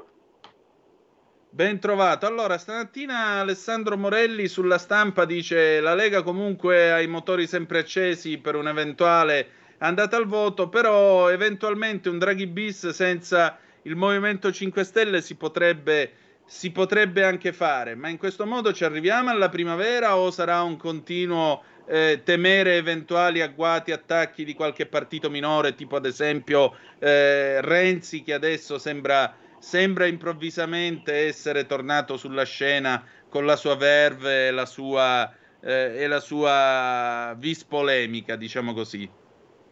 Ma Renzi è l'ultimo dei problemi, onestamente. Il punto è sicura, sicuramente, come abbiamo avuto modo di affermare sia noi che Forza Italia, non è possibile pensare a una riduzione del governo Draghi con i 5 Stelle ma questo non significa automaticamente che la Lega dica sì a prescindere da un Draghi bis senza i 5 Stelle. Cioè, la prima condizione è che questi non ci siano più perché è evidente, e l'abbiamo capito dalla prima esperienza del Conte 1, che governare con i 5 Stelle è impossibile, senso che questo è un partito distruttivo che ha un'ideologia eh, distruttiva dell'economia, a favore della decrescita, una visione della giustizia manettare dittatoriale, eh, sono contro lo sviluppo, quindi non si può governare, e poi hanno insomma, una, una, dinamica interna assolutamente irrazionale, fuori dalle logiche politiche, eh, non, non seria e non affidabile, quindi non si può governare con loro. Detto questo, eh, Draghi ha sempre sostenuto che senza il 5 Stelle, quindi senza tutti dentro, non c'erano le condizioni per il governo di unità nazionale, quindi vedremo se sarà conseguente. Cioè, se fosse conseguente, mercoledì verrà in Parlamento e si dimetterà appunto e diversamente se invece volesse provare a rilanciare una proposta senza il 5 Stelle dentro, bisogna prima ascoltare e poi fare le valutazioni. Però in questo senso insomma, io vedo la via molto stretta, penso che il voto resti la strada maestra per avere un governo legittimato, forte, che possa affrontare eh, i problemi che ci saranno senza stare in campagna elettorale per mesi. Ecco, e se invece perché io invece temo che il Presidente della Repubblica non ci manderà a breve alle urne. Eh, Draghi se ne va e arriva un Cottarelli, un Franco o addirittura, ma qua mi sembra che siamo nella fantascienza, l'ipotesi Amato. Che si fa?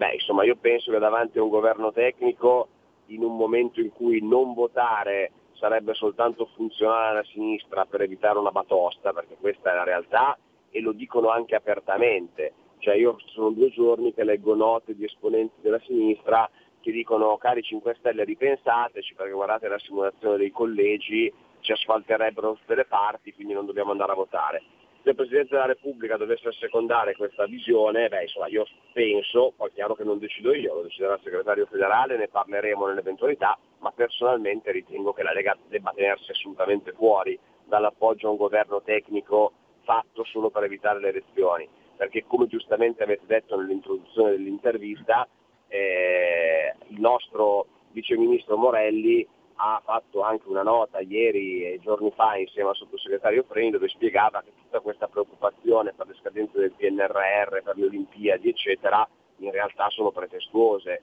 anche perché le elezioni sono un fatto naturale in una democrazia, quindi non è che perché ci sono le elezioni saltano i contributi, saltano i progetti, se no vorrebbe dire che fino al 2026 non dobbiamo andare a votare perché c'è il PNRR, eh, quindi sono diciamo, si utilizzano in modo strumentale questi argomenti perché la sinistra ha paura del voto.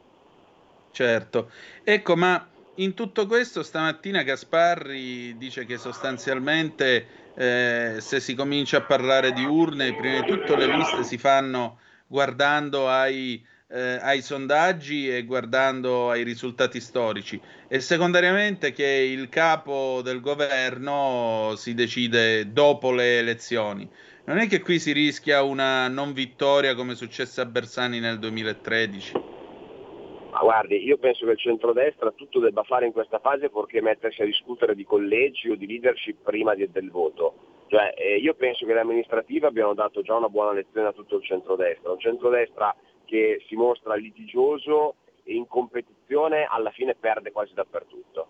Quindi noi dobbiamo dare un senso di unità e far vedere che in caso di elezioni il centrodestra è un'alternativa credibile di governo per il Paese come lo è, perché il centrodestra già governa tanti comuni, tante regioni, e insomma e e sa lavorare insieme nonostante le difficoltà identitarie, le difficoltà di vedute, e iniziare adesso a interrogarci chi sarà il Premier, quanti collegi vanno a Fratelli d'Italia, quanti vanno a Forza Italia, quanti vanno alla Lega è il modo migliore per dare l'impressione di essere un'armata brancaleone. Visto e considerato che in questo momento i problemi ce li ha tutti la sinistra col campo largo, perché il PD ha voluto legittimare il Movimento 5 Stelle per farci un'alleanza strutturale eh, con l'intento di portare a casa qualche sindaco in più e qualche collegio delle politiche in più con i loro voti, ma ora sta, è scoppiata l'evidente contraddizione in questa crisi di governo. Quindi i problemi adesso è, è più loro hanno azione, tutti i partiti di centro che dicono con 5 Stelle non ci vogliamo andare, quindi insomma quelli che sono nel caos sono loro, di qua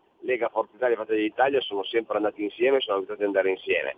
E se andassimo a votare oggi, dalle proiezioni che ci sono, non ci sarebbe il rischio Bersani, dalle proiezioni che ci sono il centro-est avrebbe un larghissimo consenso, soprattutto anche a fronte della spaccatura del centro-sinistra. Quindi io se si dovesse votare direi pensiamo a vincere e poi dopo pensiamo a chi fa il premier e tutto il resto. Onorevole, un'ultima cosa. Eh, Gasparri suggerisce di indicare 3-4 cose, poche cose ma chiare agli italiani come programma prima del voto. Sarebbe quindi ora di cominciare a scrivere una bozza di programma comune in ogni caso? Beh, sicuramente sì, è noto che i rapporti nel centro-destra sono molto raffreddati dopo l'elezione del Presidente della Repubblica, e quindi credo che ci voglia maturità e si debba superare questa, questa fase, anche perché è durata fin troppo, in mezzo ci sono state le amministrative come ho detto non sono, andate, non sono state brillanti, non sono andate bene, eh, io credo che il centro-destra abbia diciamo, una visione facilmente contrapponibile a quella dei grillini del centro-sinistra. Noi siamo eh, contro il modello dell'immigrazione di Lamorgese che prima era del PD, quindi l'invasione, l'immigrazione selvaggia, questo accomuna tutto il centro-destra. Siamo per un taglio delle tasse, questo è qualcosa che accomuna tutto il centro-destra, un taglio del cuneo fiscale che poi vuol dire anche più soldi in busta paga ai lavoratori, quindi questo è centrale. Siamo contro la legge Fornero eh, sulle pensioni, quindi siamo per una rimodulazione del sistema pensionistico per mandare in pensione le persone a un'età dignitosa. Ecco, le ho già detto tre cose, che sono tre cose che accomunano tutto il centrodestra e che possono essere un primo manifesto elettorale. Mi sembra molto chiaro. Onorevole, grazie al suo tempo anche oggi e ci ritroviamo lunedì prossimo. Buon lavoro, saluto agli ascoltatori. Grazie tante. E allora, sigletta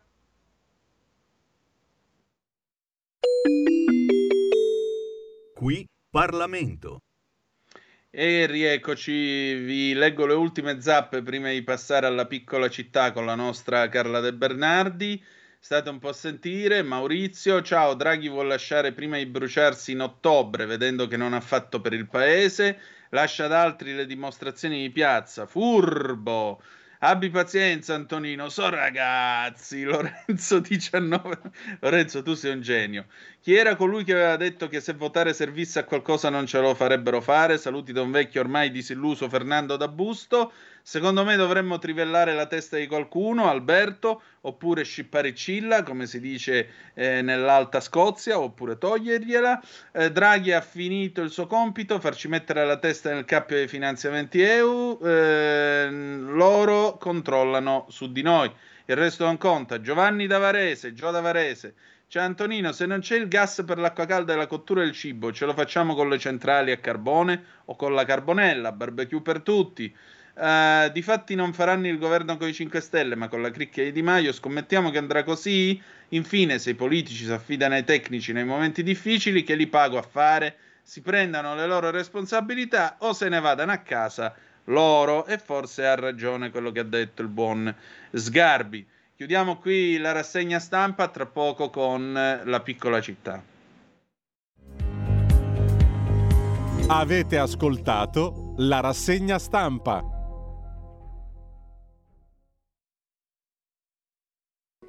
Da oggi la tua radio è ascoltabile anche con la televisione in digitale. Sul telecomando della televisione digitale o del tuo ricevitore digitale puoi scegliere se vedere la TV o ascoltare la radio. Risintonizza i canali radio e troverai anche Radio Libertà, canale 252. La tua radio.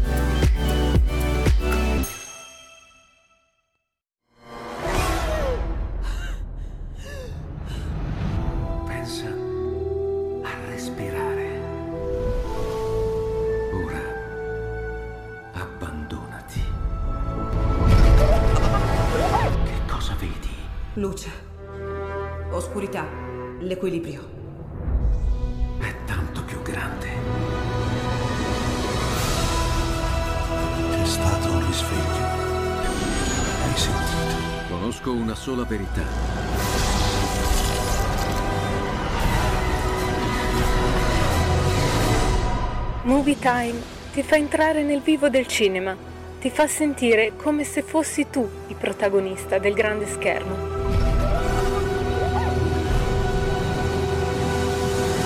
Ogni sabato dalle ore 16.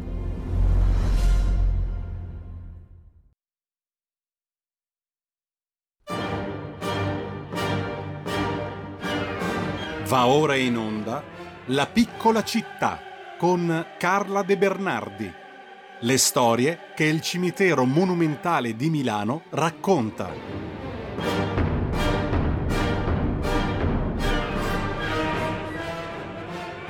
E rieccoci, siete di nuovo sulle magiche, magiche, magiche onde di Radio Libertà. Questa è la piccola città con la luminosa Carla De Bernardi quest'oggi con noi. Oh Meneghina, Meneghina bella, dici tu dove ci porta la tua stella. Vedi, stamattina sono pure con, con l'inizio con la rima. Vedo, vedo che sei poetico, mi fa piacere, vuol dire che stai bene, che sei contento, che hai dormito, che hai dormito bene. Dormito? No? Il sonno è dei deboli, mia cara, specie Ah, quando ci sono fai di 30 notte? gradi.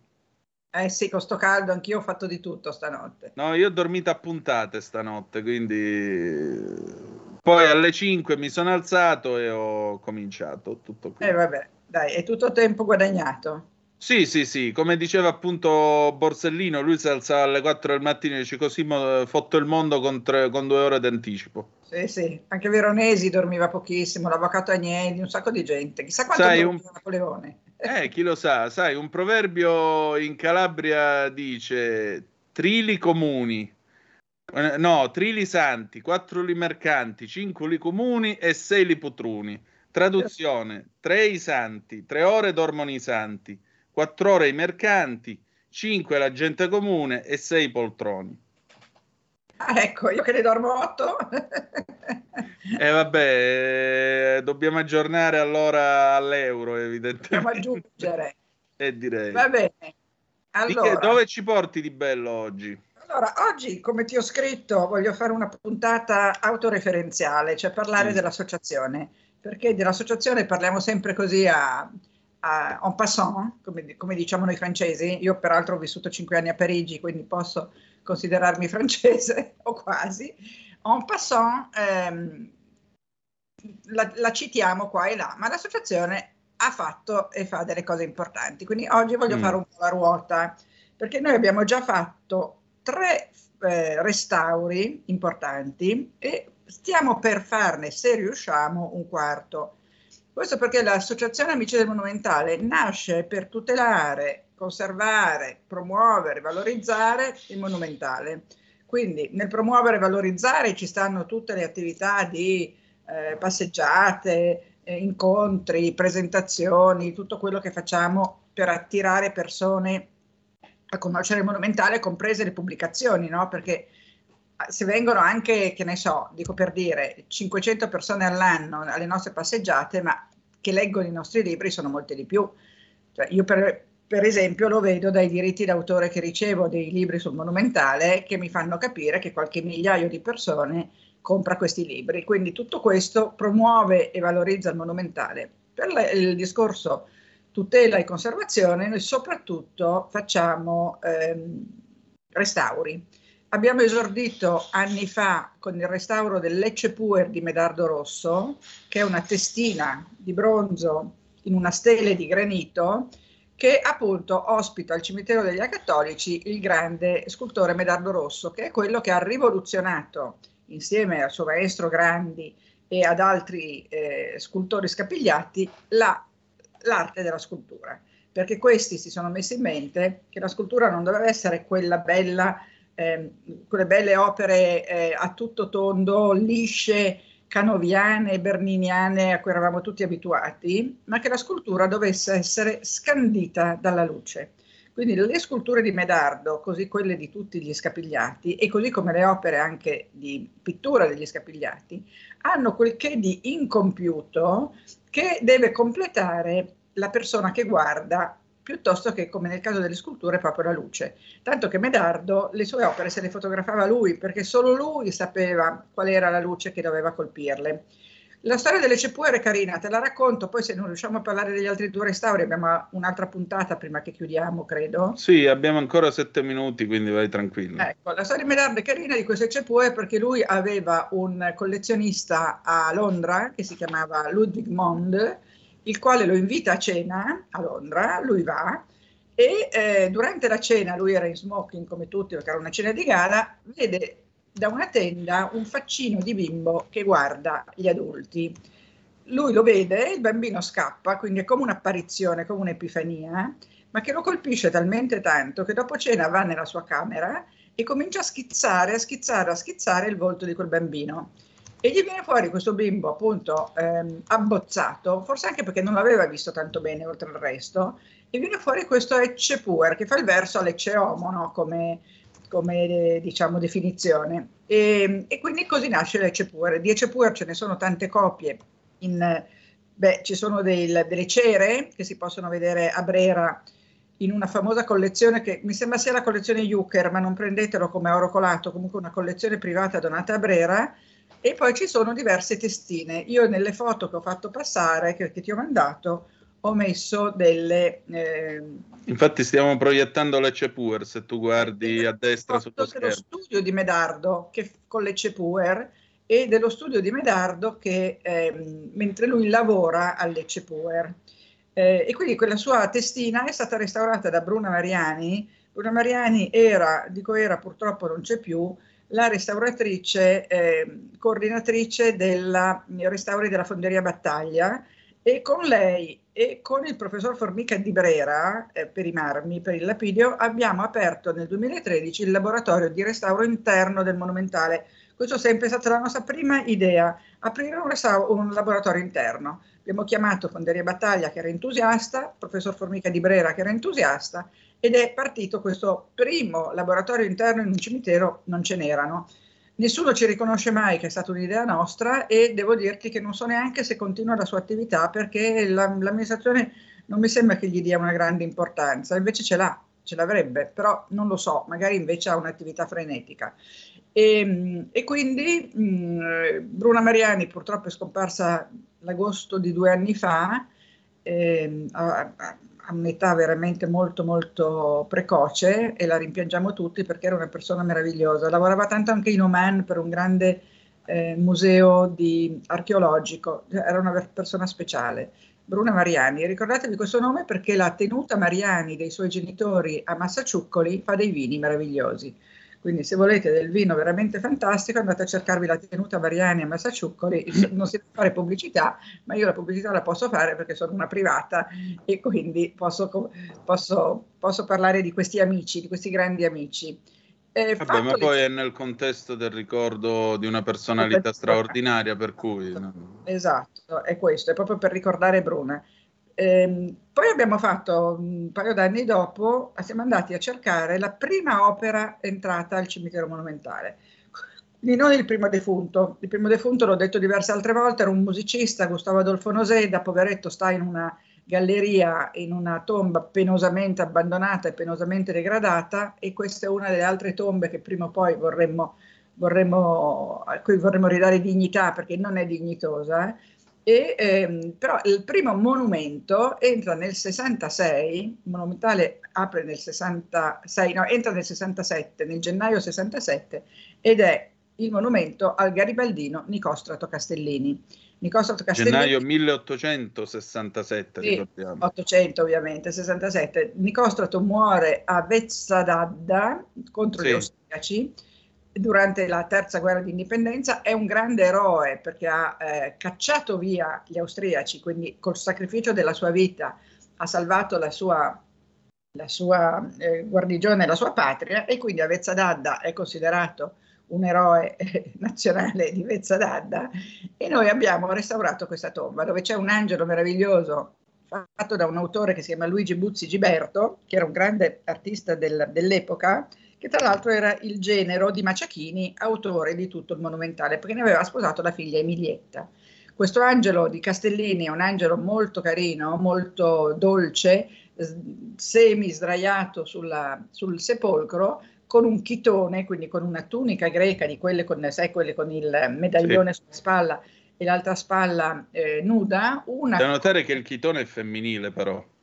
È femminile? Vabbè, ma quest'angelo eh, sì. è anche un po' femminile. Chiton, eh, Chiton, eh, il chitone era la veste tipicamente femminile, ma eh, d'altronde discutiamo del sesso degli angeli. Esatto, perché a me quell'angelo lì di Castellini mi sembra, mi sembra molto femminile, quindi forse per questo ho, ho, ho fatto questa, questa, questa confusione. Comunque, vedi che c'è una, una, giubba garibaldina il giorno che abbiamo eh, svelato l'opera con il sindaco di Vezzo d'Adda, con il professor Marco Vitale, mio presidente onorario perché lui è di Brescia, quindi eh, aveva, era molto coinvolto in questa cosa, e la famiglia Castellini. La famiglia Castellini a Milano possiede il eh, Palazzo degli Atellani in Corso Magenta, sono dei ban- ex banchieri ed ex tessili della zona di Castellanza. È una famiglia a Milano molto nota. Tra l'altro, piccolo pettegolezzo, uno dei figli Castellini, dei nipoti Castellini, tris quadris nipoti di Nicostrato, ma nipote di una mia amica che aveva sposato un Castellini, che era l'Anna Ramazzotti, ha sposato il figlio di Del Vecchio un mese fa. La, la ragazza Castellini, di cui non ricordo il nome, figlia di eh, di questo ragazzo, figlio di, mia, di, questa mia amica che anche lei non c'è più, Anna, che era bellissima e che è sepolta al monumentale, Anna Ramazzotti, ha sposato proprio del vecchio, quindi l'unione di due fortune.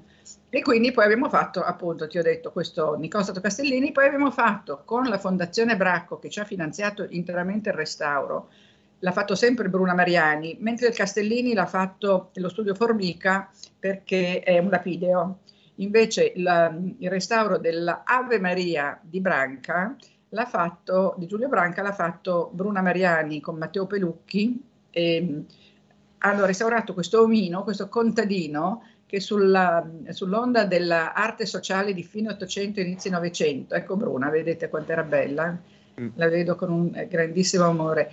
Quando eh, questo contadino all'Ave Maria, che è l'ora del tramonto, eh, ringrazia col cappello sulla, sul, sul, petto scarno, nudo, a piedi nudi e con un, abiti da lavoro, ringrazia per il raccolto.